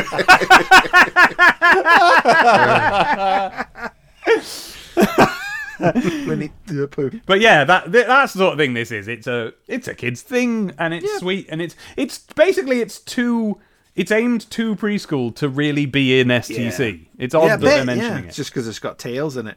The Yeah. thing about this, though, that I read though was right. So this didn't really take off here, Mm. and they discontinued in about three years' time in '98. This lasted until 2005 in Japan. Wow. Wow. Whereupon they just released the new next gen version of it, the Pico Beena. and I can't find any statement as to whether or not that's even been discontinued. Wow. And the games Wow. listed on Wikipedia are dated at least up to 2011. Wow! Wow. I know! It does make a certain amount of sense because this is a preschool toy, so it's more like you speak and spell. Yeah, it's way more like timeless. Yeah, there's no need to replace it really at all. Like it does. I mean, I suppose you'd want there to be a screen in it now, but not really. You don't need that. I mean, I think any kid would want a screen in it now. Mm, I, I Yeah. agree. Yes. Maybe that's the next version of it. I I, I just don't know how expensive that is to produce. You know, do you, do you Yeah, would that true. make it iPad price or not? I'm sure back in the day it was all done with red, yellow, and white cables, but mm. one HDMI cable would do it these days. Yeah. Mm. Interesting little thing, though. But as you say, yeah, so preschoolium that it feels a little odd to even read about it here. Graphics Zone. He's back and he's proud. Yes, Tails has returned with a brand new story, and to help celebrate, STC has devoted the graphic zone to that incredible fox. well done to these artistic boomers for such original portrayals of Tails. You'll each receive an original STC badge. Um, Not seen since issue two. yeah, yeah, they're not saying that anymore.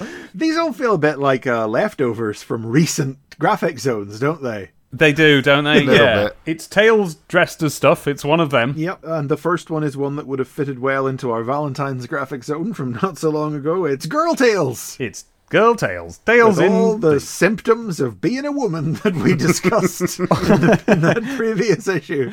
all of the girl paraphernalia that children simply hook on to drawings. She's got eyelashes. She's got a ponytail. She's got lipstick. She's wearing a skirt. And it kind of stops there, to be honest. She's got pink shoes. Her shoes are pink. That's, that's a girl.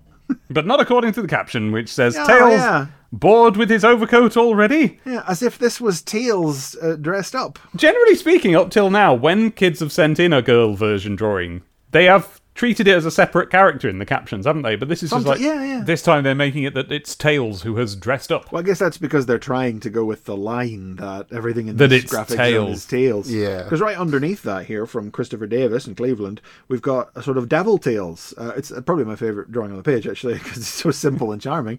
It's just a black version of Tails with a cape and fangs and a, and a trident, a little devil's trident. Tails dresses for dinner. It Yeah. because he's a vampire. eh. But yeah, and we had that uh, spooky graphic zone not so long ago. I guess it was back around Halloween. Evidence here that they coloured him orange at first and then scribbled over it in black to make him, Yeah, yeah. I don't know, shadowy or something. Evil. I guess so. it's just you'd think red, wouldn't you, if you were doing a devil, which they clearly are. And they have red because there's the red on the shoes. Yeah, Yeah, red's not yeah. very di- not different enough. I don't think. No. yeah, that's true. Top right, the most elaborate one. Hmm. Tails gets his skate brackets board on. Okay. Really not necessary. No. No. None of that. Just say gets his skateboard on. You're all right. No, it just gets his skate on. Yeah. Yeah, yeah. I don't know why they've forced themselves into this parenthetical situation here. Yes. But uh, it's Tails dressed up to go skateboarding in his best Waikiki clothes. yes. Backwards baseball cap, sunglasses, denim jacket, torn jeans, boombox, skateboard. Yeah, skateboard with a drawing of, of tails on it, looking all Oh, I thought, thought that was a drawing of Amy, actually. Oh, really? It could be either. Really, I thought it was Amy just because of the. What I thought what could Mhm. be Tails' quiff was Amy's spikes, Oh, and I it just see. seemed to me like having a drawing of a girl, like on a mud flap, seemed like something a cool dude might have on their skateboard. But it's not just a skateboard; it's a rocket skateboard because Oh, he's yeah! just that See, cool. I It's was got wings and a rocket on the back. I couldn't tell exactly what was going on there because it does look like it's got a giant sort of spade, as in the you know from the card suit. It's just a Yeah. giant black spade underneath it. Yeah, but it's what it is. Is it's got a rocket on the back and it's got like wings at the sides to kind of help propel it. Yeah, quite right. Didn't know it was Makes that. it look a little bit like he's riding a, a stingray, but yeah, hmm. I like it. that'd be a really cool skateboard. Actually, I, I hope that's based on something in real life. Maybe this kid, maybe Richard Gifford of Sherwood, Nottingham, had this and went rocketing around Sherwood Forest with it. It'd be probably quite aerodynamically unsound, though, wouldn't it? Because Would if it? you rock the board at all, the wing is going to hit the ground. Oh well, I don't. I'm not a That's skateboarder, so I don't know. Yeah, that sounds like you're Neither right. am there. I, but Uh, no, it sounds like you're right. And yeah, Could no, the you hats. Imagine either one of us.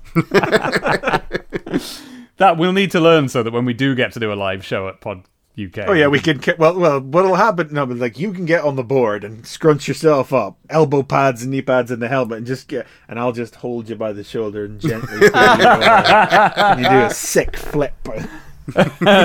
what, where I get up and pick up the skateboard and turn it round and put it down again and get back on? No, to be honest, you probably just get motion sick and have a big sick on the stage. Sick nasty. Ta- yeah, Tails' hat says Wike on it. W I K E. I don't know why they've decided to.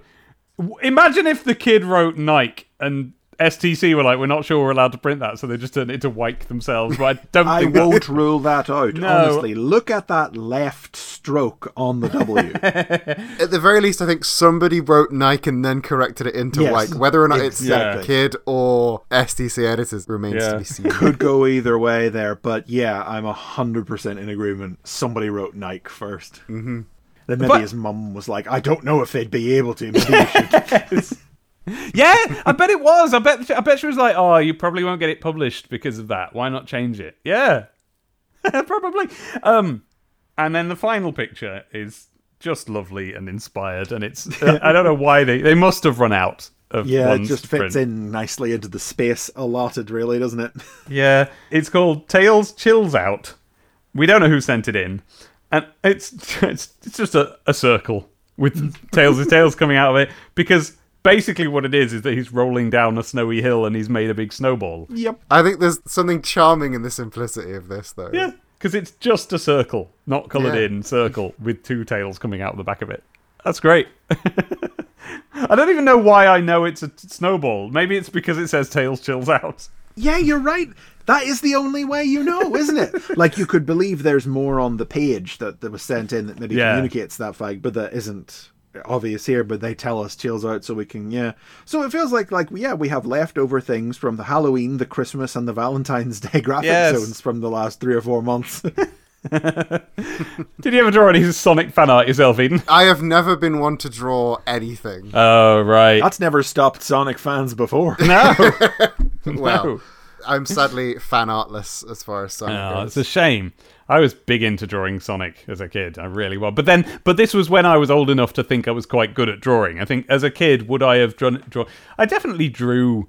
You know, I drew Mister Men when I was a small child. I don't think I sent them anywhere though. That never occurred to me. I sent a picture of Darkwing Duck Oh. into was it the Disney Club? Whatever they used to have on Sunday mornings. Disney Club, yeah. Or Saturday maybe Saturday mornings. Be on ITV, yeah. Well, that was Saturday Disney on the Saturday. Oh, could have been either one, whichever one of those. I think it, I think it was Saturday Disney, but I could whichever one of those showed Darkwing Duck and was on in the weekend mornings.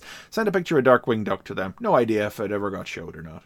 Didn't I got? I did get a response back. You know, I did get a little uh, letter back. Thanks so much for your picture, etc., etc. Here's a photograph of the presenter signed. Hey, I'm pretty sure that is Saturday Disney, and I know that because I have a tape that I, an audio tape that I recorded off the telly, wanting to record the Darkwing Duck theme tune in stereo, which has a bit of Saturday Disney before it. So yes, I think that's what that was.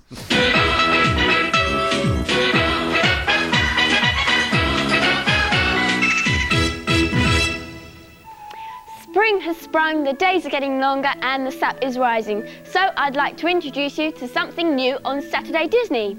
Now, some shows have a fancy garden, but not us. Oh no, Saturday Disney would like to introduce you to the grow bag.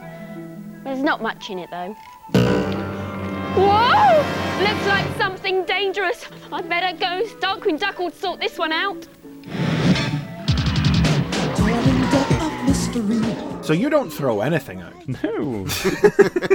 no. Look look at my background. Why is my flat like this if I ever threw anything out? well, contextually, listeners, the graphic zone is on the left-hand page with on the right-hand page the start of the Tails strip. That's why they're making such a big deal out of it. So, let's move on then to Tails. Zone Runner and the Big Freeze, Part 1, written by Mark Eyles, art by Roberto Corona. Colours by Brian Williamson, and letters by Steve Potter. Tails is summoned back to the chemical plant zone by a holographic message from Sab, leader of the flock, where he discovers that the entire zone has been surrounded by a chemical cloud that has blanketed it in snow. Tails finds the flock's base in ruins and abandoned. Abandoned, that is, except for Nuts and Bolts' old henchman, Sol Furyk. Um, here we are again. There's not a great deal to it, is there? There's a lot of unnecessary captions. Yeah. that just describe what's happening in each of the pictures. Tails is on approach to the chemical plant zone, growing close to the cloud, and then they feel the need to put on the panel where he's in the cloud seconds later. And then the panel where he emerges from the cloud more seconds later, when in fact those captions were 100% not necessary, and the art carried the action just fine. And again on page one, the floater drone projects a hologram of Sab. I don't. I can see that. I, I can see it's projecting it, but the, really the purpose of that caption is to say who Sab is for readers who haven't read the previous Zone Runner story. So You're you right. you know, same way, I don't need to be told that Tails has found his computer and Mac in the drone. It's obvious from the art, but the caption tells me that he has to specifically illustrate that this is his Zone Runner gear, so that it's a pre-existing thing. I love that. They've they've called Tails in to help them with whatever their current thing is, but they reckon he needs his special helping coat.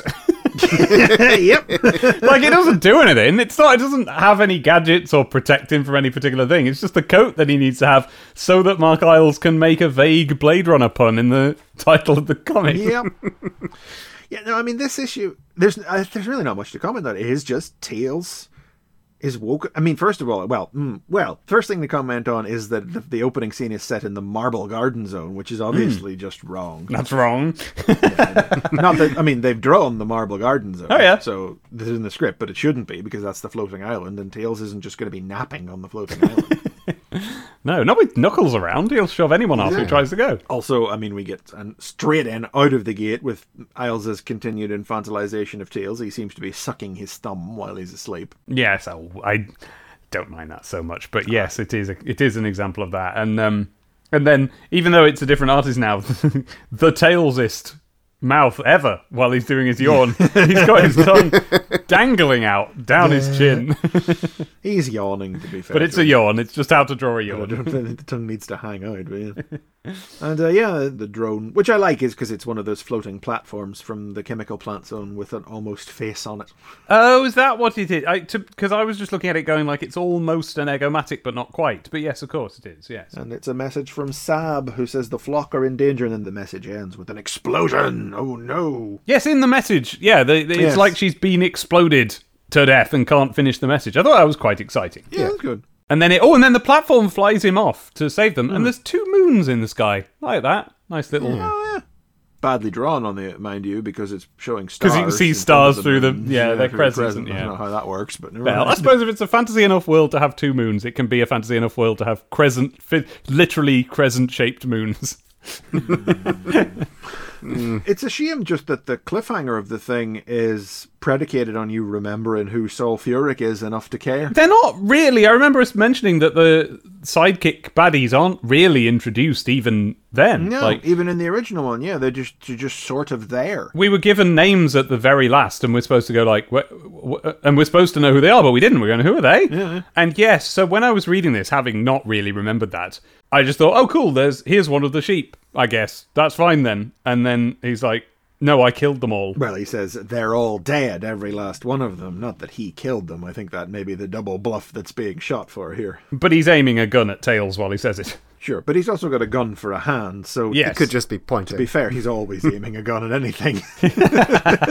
yeah, he could just be trying to pat him friendlily on the shoulder. This feels like the plot is happening around Tails. He has no agency in this strip at all. oh yes, thank you. Oh, that's mm, Like yes. even to the point where the drone literally takes him like it's on autopilot. It takes him exactly Yes. where he needs to go. Yeah. The bit of peril of oh no, he's driving into a big bank of snow is like two panels later. Oh no, that was just the entrance.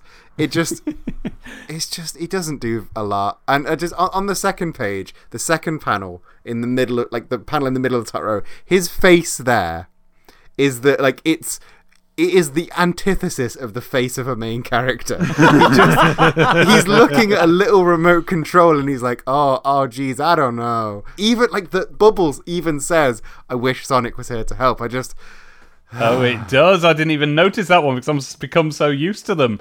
That is just one of the big problems with the tail strips. Is he's always saying that. If only Sonic were here. Mm, at least he used a different phrasing this time. yeah, he's just like. This feels like an episode of Rick and Morty, but without Rick, and it's just Morty. Just oh, jeez, I don't know. I don't know. I'm gonna go and see what's happening. Oh, oh, jeez, I wish Sonic were here to help me out. Yeah. I'm starting to work up some anxiety about this. He's just not a hero and he's not like he- he is the sidekick character but that doesn't mean you can't write him as a hero in his own strip yeah yeah, that's just the uh, perfect expression of the problems with these Eyles strips. And yet, and yet, and yet, this still feels like one of the best ones he's done. This Oh, yeah. chapter. Yeah, yeah, yeah. Yeah, Dave? Uh, yeah, definitely, definitely. The, uh, maybe it's because I haven't yet been confronted with the, the because I don't care about the flock. I've tried, but I don't, and so so far I'm not being troubled with them yet. I've got what, what is quite a cool. In fact, they appear to have been massacred, and uh, that is actually quite an intriguing little hook. It's like, oh, what is it then? What? Of course, they won't have been, but like, I am interested what is going on, but not. See, straight away we've got this sheep. I just don't care about these big sheep. I don't. But, but we said it before, like that's the problem with these Zone Runner stories is that Tails is just a passenger in them as a Mm. way for Eyles to like push along with with his original. Like these guys are no short fuse.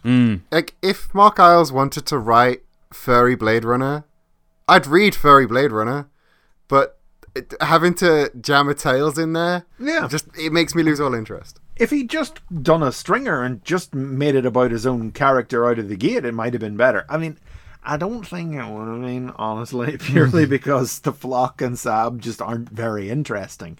But uh, at least Stringer kind of had like the, I don't know, the strength of conviction in his concept to just tell it as a story, as a Sonic's World story, and have it be its own thing, whereas all this Zone Runner stuff is shoved into a Tails strip in such a way that Tails is just passengered along by it. But as I say, this chapter is not quite as guilty of that because at the very least, Tails is the only one in it until the last couple of panels. And he makes the decision to at least go and investigate and help his friends if he can. It's not like, say, the Goblin Hunt story set in the Nameless Zone, where you've got the elders of the village on either side of him just sort of jostling him along. Go, no, it's I go on, you go on, you go. No, but what? No, I on you go. And it's like he doesn't have anybody to outwardly vocally object to here. So yeah, he actually does decide this on his own at the very least. It's probably the most amount of agency an Eyles script has ever given Tails. and that's saying something. It's kind of tragic. I've just realised what it is about the the flock. They look like Nobby the sheep off Ghost Train. they do. I've never been that into Nobby the sheep off Ghost Train. You know, it wasn't one of my favourites. It is a simple fact that the puppets off of ITV just weren't as good as the puppets off of BBC. Uh, well, well, I like Gilbert, the alien. He was good. Gilbert was nasty. He was nasty. That's why I liked him. I think Nobby the sheep looked too much like a sweaty teenager. You know, he looked too human. Give me Gordon the Gopher any day. yeah. All of these names are a bit before my time. They don't have the same Yeah, power of sorry. the Basil Brush, do they? There's a reason Basil Brush and Roland Rat got brought back. Why hasn't Gordon the Gopher ever been brought back? Gordon the Gopher was on standing with Roland Rat for a while. Yeah, isn't that odd? He might have been. I don't watch kids' TV anymore.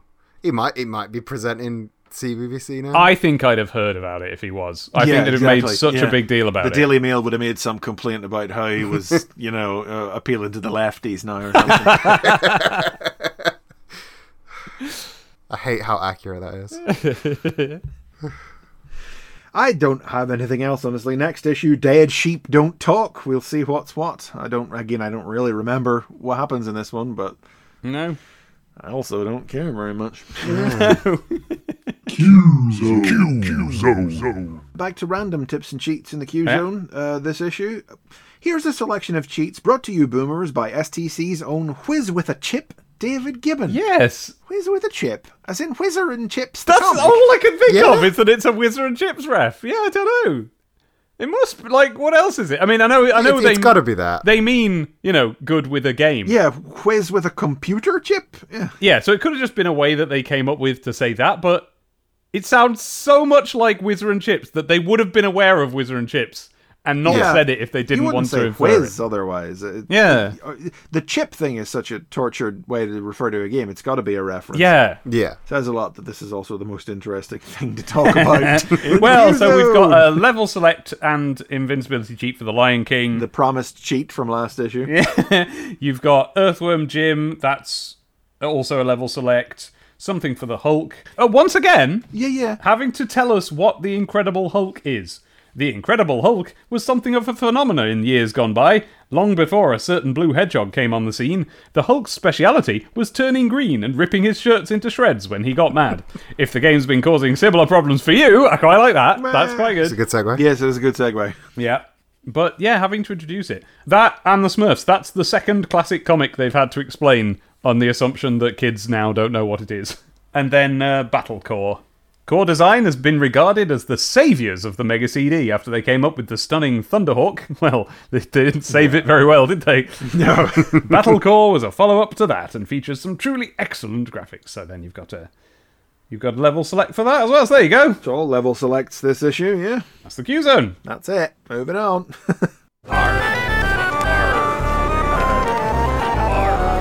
Plunder and his Sky Pirates, Part 2. Written and drawn by Nigel Kitching with letters by LFL. Captured by Robotnik's forces, Captain Plunder is speedily put through a sham trial and imprisoned to await execution. Fortunately, however, his cellmate, a cartoonish black and white cat named Simpson, claims to know of a secret passageway that will lead them to freedom. this is high comedy. This is fantastic. I agree. This is very good, and not just because I'm biased towards pirates. Eden, is this your first look at a Nigel Kitching drawn strip? I bet it is. yes, I think it is. Good, isn't he? This is the guy who does decap attack usually, and we just think he's great. Oh, is this the decap attack? This is the That- decap attack That artist. makes a lot of sense. Also, he's the one who you know writes the big Sonic strips. He wrote Yeah. the one in this one, but this is him drawing, and it's God. I like it.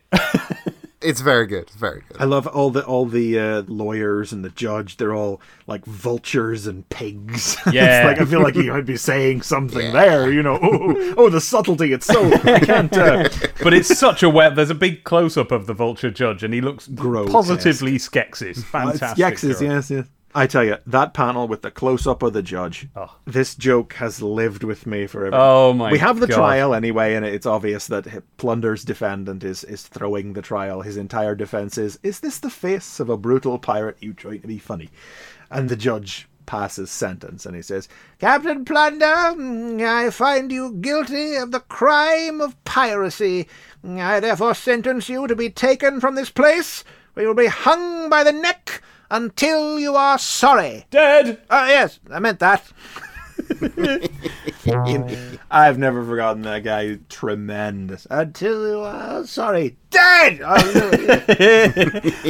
uh, honestly, the next one made me laugh more. The the one on the next page. Just so many gags about hanging. We've so got- many gags Yes. about execution in this thing. It's a news report outside the Highview Corrective Centre.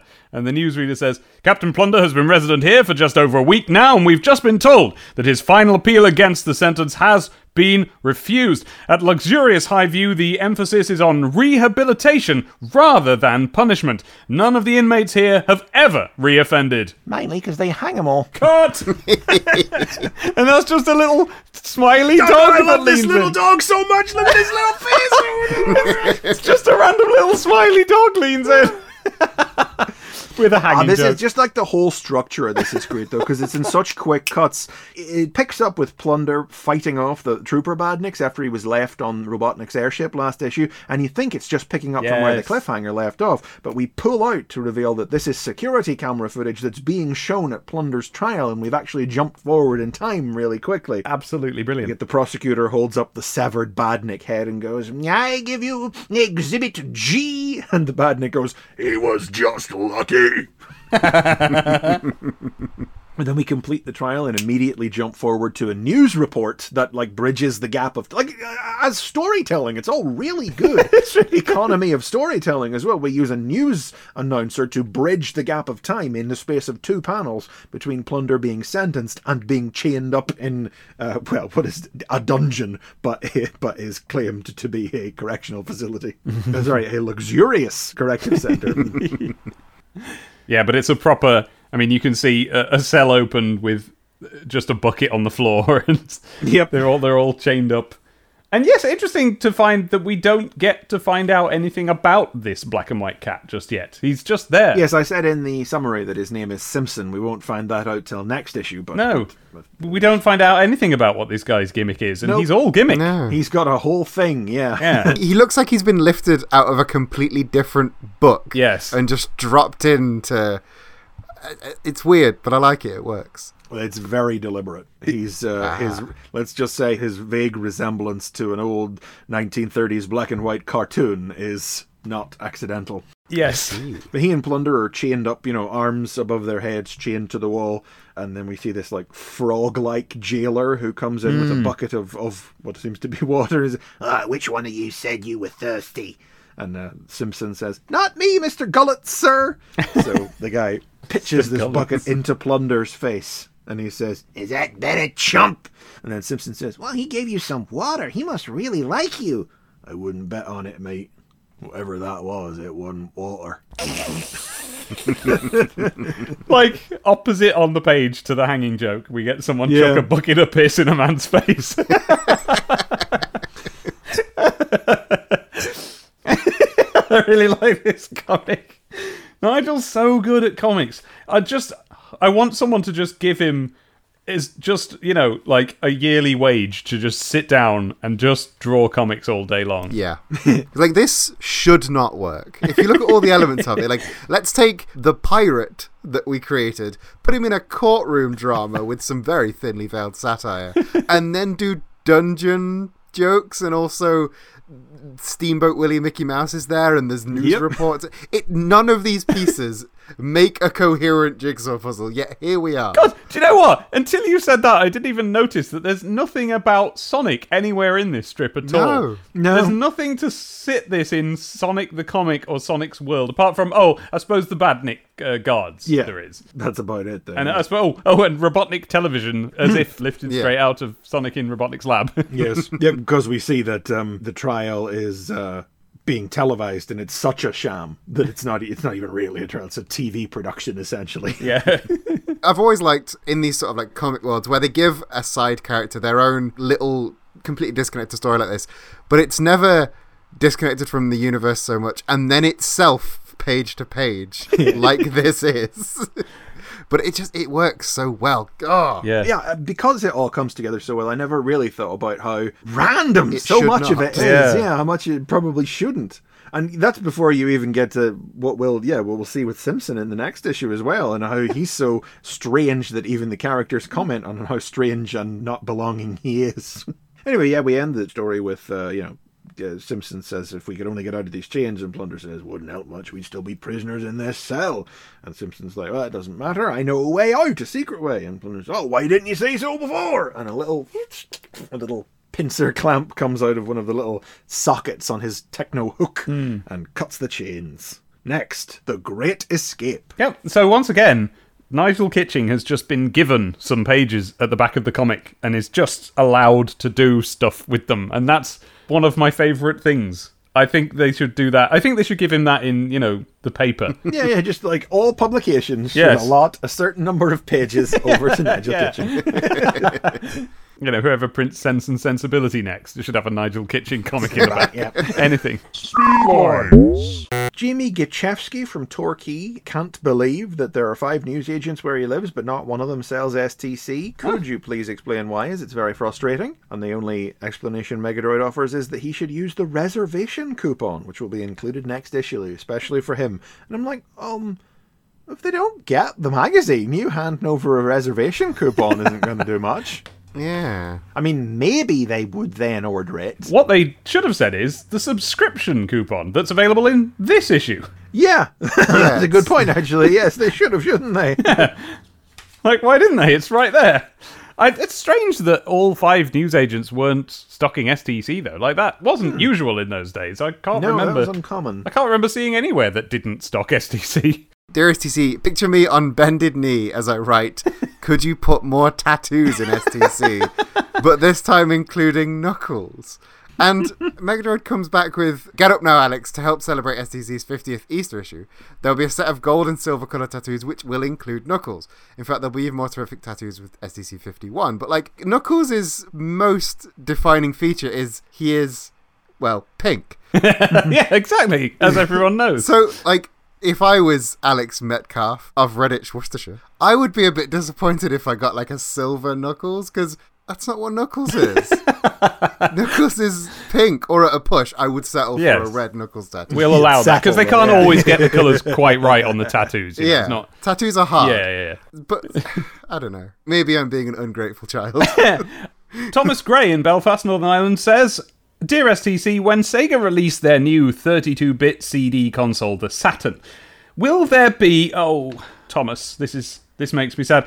Will there be an adapter available to enable Saturn's games to be played on Mega CD? Or could the Mega CD be Saturn game compatible? Oh, you're clutching at straws there, Tom. I think it's a perfectly reasonable request. It's as reasonable a request then as it was now. They're all CDs. Yeah. The cartridges aren't different shapes. They all go in there. There's no reason they shouldn't play. It's all CDs. They're all That's CDs. true. This is the They're first time we've got the same medium twice in a row. Like a SNES cartridge wouldn't fit in an NES, and vice versa. But I a didn't CD have a problem with that. I understood that. But it's all CDs. to a kid, it's totally reasonable that a CD would yeah, be a CD. it is. yes. It is. It's reasonable to me as an adult. Why isn't mean, it? Why can't I play a PS4 game on a PS3? Or the other way around, rather. It's probably a better way of phrasing it, but still. Well, but that would be better. But what Thomas Gray of Belfast is asking for here is to be able to play Saturn games on his Mega CD. And that's Moon on a stick, that is. What he's looking for there is forward compatibility. Yes, I won't judge And it's- that too harshly, but it's still all just CD. It's asking a lot. It would be nice. It's the dream, you know? So Megadroid says, No, Tomo, Saturn games will only be compatible with the Saturn console. See the News Zone for an update on the Saturn and the Neptune. Yeah, it's the dream. It's the sort of thing I remember thinking as a kid, you know? It's that sort of thing of like, I remember, I remember, I remember being at my I remember them days. being at my friend, it, it strikes me as a similar sort of thinking. My friend Philip's sixth birthday took place at the theme park Gulliver's Kingdom, and I went to the gift shop at Gulliver's Kingdom and I saw some things I wanted, and I said I'd like this, this, and this, and I handed over the pound that I had. And the lady at the till said, You need more money than that. And I, having noticed that sometimes my mum will pay for something that's £5 using a £10 note. And I wouldn't necessarily know what those numbers were. I would just see that the shopkeeper would pretend it's the right amount of money and give £5 back as well. So I just said to the girl behind the desk at the gift shop, Can you pretend? and she must have been like, Oh, bless. And she said, No, I'm sorry, I can't. And I, oh, okay, I'll just have this and this then. And like, yeah, that this strikes me as that sort of thinking. I think Thomas Gray is probably about six and is hoping, but no, it's not going to happen. I'm afraid. Yeah. I think Thomas Gray is a visionary and Yeah. ahead of his time, and that it's a shame we still have not yet solved the problem he puts to us. Thomas Gray is now a hacker, a pirate, cracking all the systems open. Soon as he got his Mega Drive Mini, it was wide open. He'd already downloaded all the games onto that one. Got SNES games running on it, everything. Speaking of pirates, uh, Gary Donaldson from Caithness in Scotland has sent in a very piratical Sonic Oh, I love this. Yeah. Sonic steals Captain Plunder's thunder, suggests the uh, caption. So there's two things I really love about this. Thing one. I bet I can guess one. Go on, guess. Okay, is one of them that it really looks like he's based a lot of this off of that Lego pirate. This Captain is Roger. an exact, precise down to the merest detail copy of Captain Roger's coat. He has got his little Captain Roger in front of him, and he has copied it down. Down to every last detail, except he hasn't drawn the little neckerchief very well. He's just drawn a little zigzag. But the little pointy outy yellow bits, the epaulets at the side, they're the right colour. This is exactly Cap. He's got the, the right number I of notches know on that. his I belt. want to, I want to stress I didn't know that. I literally was guessing it based on how much you were loving it. That it was based on the Captain Roger Lego figure. The hat is the same. It's the yeah. What this kid has done, Gary Donaldson of Caithness, Scotland, has got out a Captain Rod, the little gun attached to it, everything. Bang on, love it. Number two, Sonic has got a scarred eyeball. Yeah. yeah, right. I was going to bring that up because that's horrifying. Isn't it? But then I think this kid has misinterpreted the mono goggle as just part of the face. Mm. Yeah. Yeah, yeah, as is so often done. Because the eye patch is also way too small. the eye patch just Yeah. covers the pupil. So I Yes, think, you're right. I think this kid thinks that the pupils are Sonic's eyes and the monogoggle is just a white patch of fur. Area of face that he's got. You're right. God, what must Yep, it be like to right. see Sonic that way? I cannot. No. No. I'm trying my hardest now. I'm looking at it and it just doesn't happen. No. No, I don't know. Don't it doesn't work. work. for me. No. The other picture on the page is also a bit of Sonic dress up from uh, Katie Knight from Wall Heath in the West Ah. Midlands. It has done a Mighty Sonic Ranger. Another one specially for Dave. I lived in the Midlands and I want to be friends with Katie Knight. Uh, get in touch. We're friends. It's. I mean, it's literally a Power Ranger, but with like. How is it made Sonic even? It's got a Sonic. Well, it's got spikes. It's got spikes. It's got Sonic muzzle color in the mouth bit and a slight shape to it. Or in fact, yeah, no, Yeah. the mask is sort of designed with Sonic's face in mind. It's got like a little silver Sonic nose design. Yeah. Yeah. Good stuff. Like it. Oh, oh, very clever. The neck bit, which is a sort of puffy white sock Yeah. bit in the Power Rangers, she's drawn it as like Sonic sneaker sock bit. Good stuff. It's very clever. Oh, okay. I mean, I wasn't. It just Power Rangers just kind of look like that. Unless I know, it's open to interpretation, but that I think is what has happened there. I like that it's wearing Sonic sneakers Yep. as well. Yep. Mm. Sonic dress up is the theme for Speedlines. The caption is Could it be, yes, it's a Mightly Sonic Ranger? A Mightly Sonic Ranger. oh well. Might be. Can't win them all, can you? this is what you kids like, right? What are they called? Them mightily marveling pirates? yeah, yeah, okay. Okay, uh, everyone select a virgin.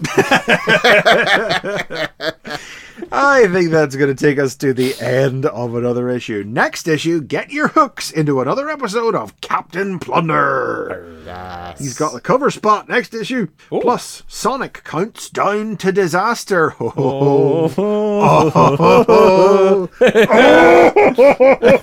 Shinobi shows his true colors. Tails shakes in his Big Mac. I like it. They're using the fact he's got a big coat. They've turned that into Big Mac. They've added shakes. Here's the problem. The whole page has to be fast food related if you're going to do that. Yeah. Yeah, to get that going. Yeah. Yeah, it doesn't make sense Can't otherwise. just do it in one. Nope.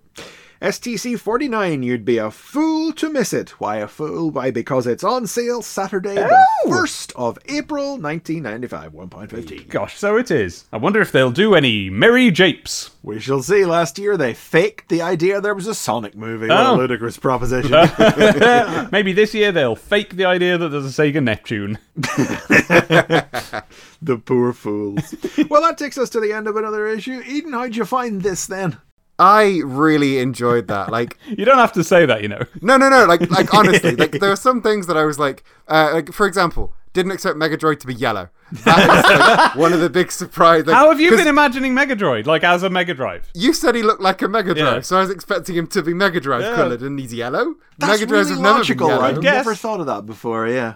Oh, that'd be a good Mega Drive mod, wouldn't it? Let's get our Mega Drives painted up yellow. Yeah, do a Mega Drive Mega Drive. you know, that was real good. Like, even though I like hadn't played the games that it's based on, it's just it's just good comics. Mm. Just some nice, good British kids comics. Yeah. It's up there with like Golden Age Beano. Yes, we'll get you playing those games. Of course. Well, there's still uh, lots more good stuff coming up in the very near future. If you can't tell, we are quite excited about it. And if you're ready to join in and get excited with us, you will find those new episodes anywhere podcasts are available, but you can also download them directly from our website at stctp.wigglehe.com. You can follow the podcast on Twitter at Sonic Podcast, but we're on there separately. I'm at Demon Tomato Dave. I am at Chris McFeely. And I am at Eden's Things, as well as on Twitch. You can find me on YouTube again at Eden's Things. Uh, there's I did a video called "Why Doesn't Bugs Bunny Wear Pants?" If you like the repeated discussions on this show about why when kids draw lady version of Tails, they put him in a skirt, that whole video is exactly that. so if you like that, you'll like that. YouTube.com slash Eden's Things is where you can find me. And Dave and I are on YouTube as well, but we don't talk about it very much. I do Transformers the Basics on there, which is a regular show explaining the complex lore of the Transformers universe to fans new and old. And I have been working on some videos behind the scenes, but mostly my YouTube channel at the moment is a depository for various streams that I'm doing, particularly for the other podcast I do, which is called Serious Disney. And it's about all of the mad stuff Disney are doing right now, what with remakes and unusual things happening on Disney Plus. I do that with a friend called Jahan Rana Singh, who's clever about talking about films, and I'm going to read up this whole thing later with my brain using. Uh, If you enjoy any of the stuff we do, both Dave and I separately are on Patreon. You can support our work there, or you can support this podcast at patreon.com slash stctp, where if you sign up, you'll get access to bonus videos where we look at the Martin Adams novels from the UK, and where Dave is also reading me his terrible teenage fanfiction. That's right. Proceeds from the Patreon help us pay Sam, our editor. You'll find his work at samgabrielvo.com or on Twitter at SaberInBlue. Our theme song was synchronized by Sonic the Comic the Band, who you can find at sonicthecomic.bandcamp.com. But we have been Sonic the Comic the podcast, and we will see next time.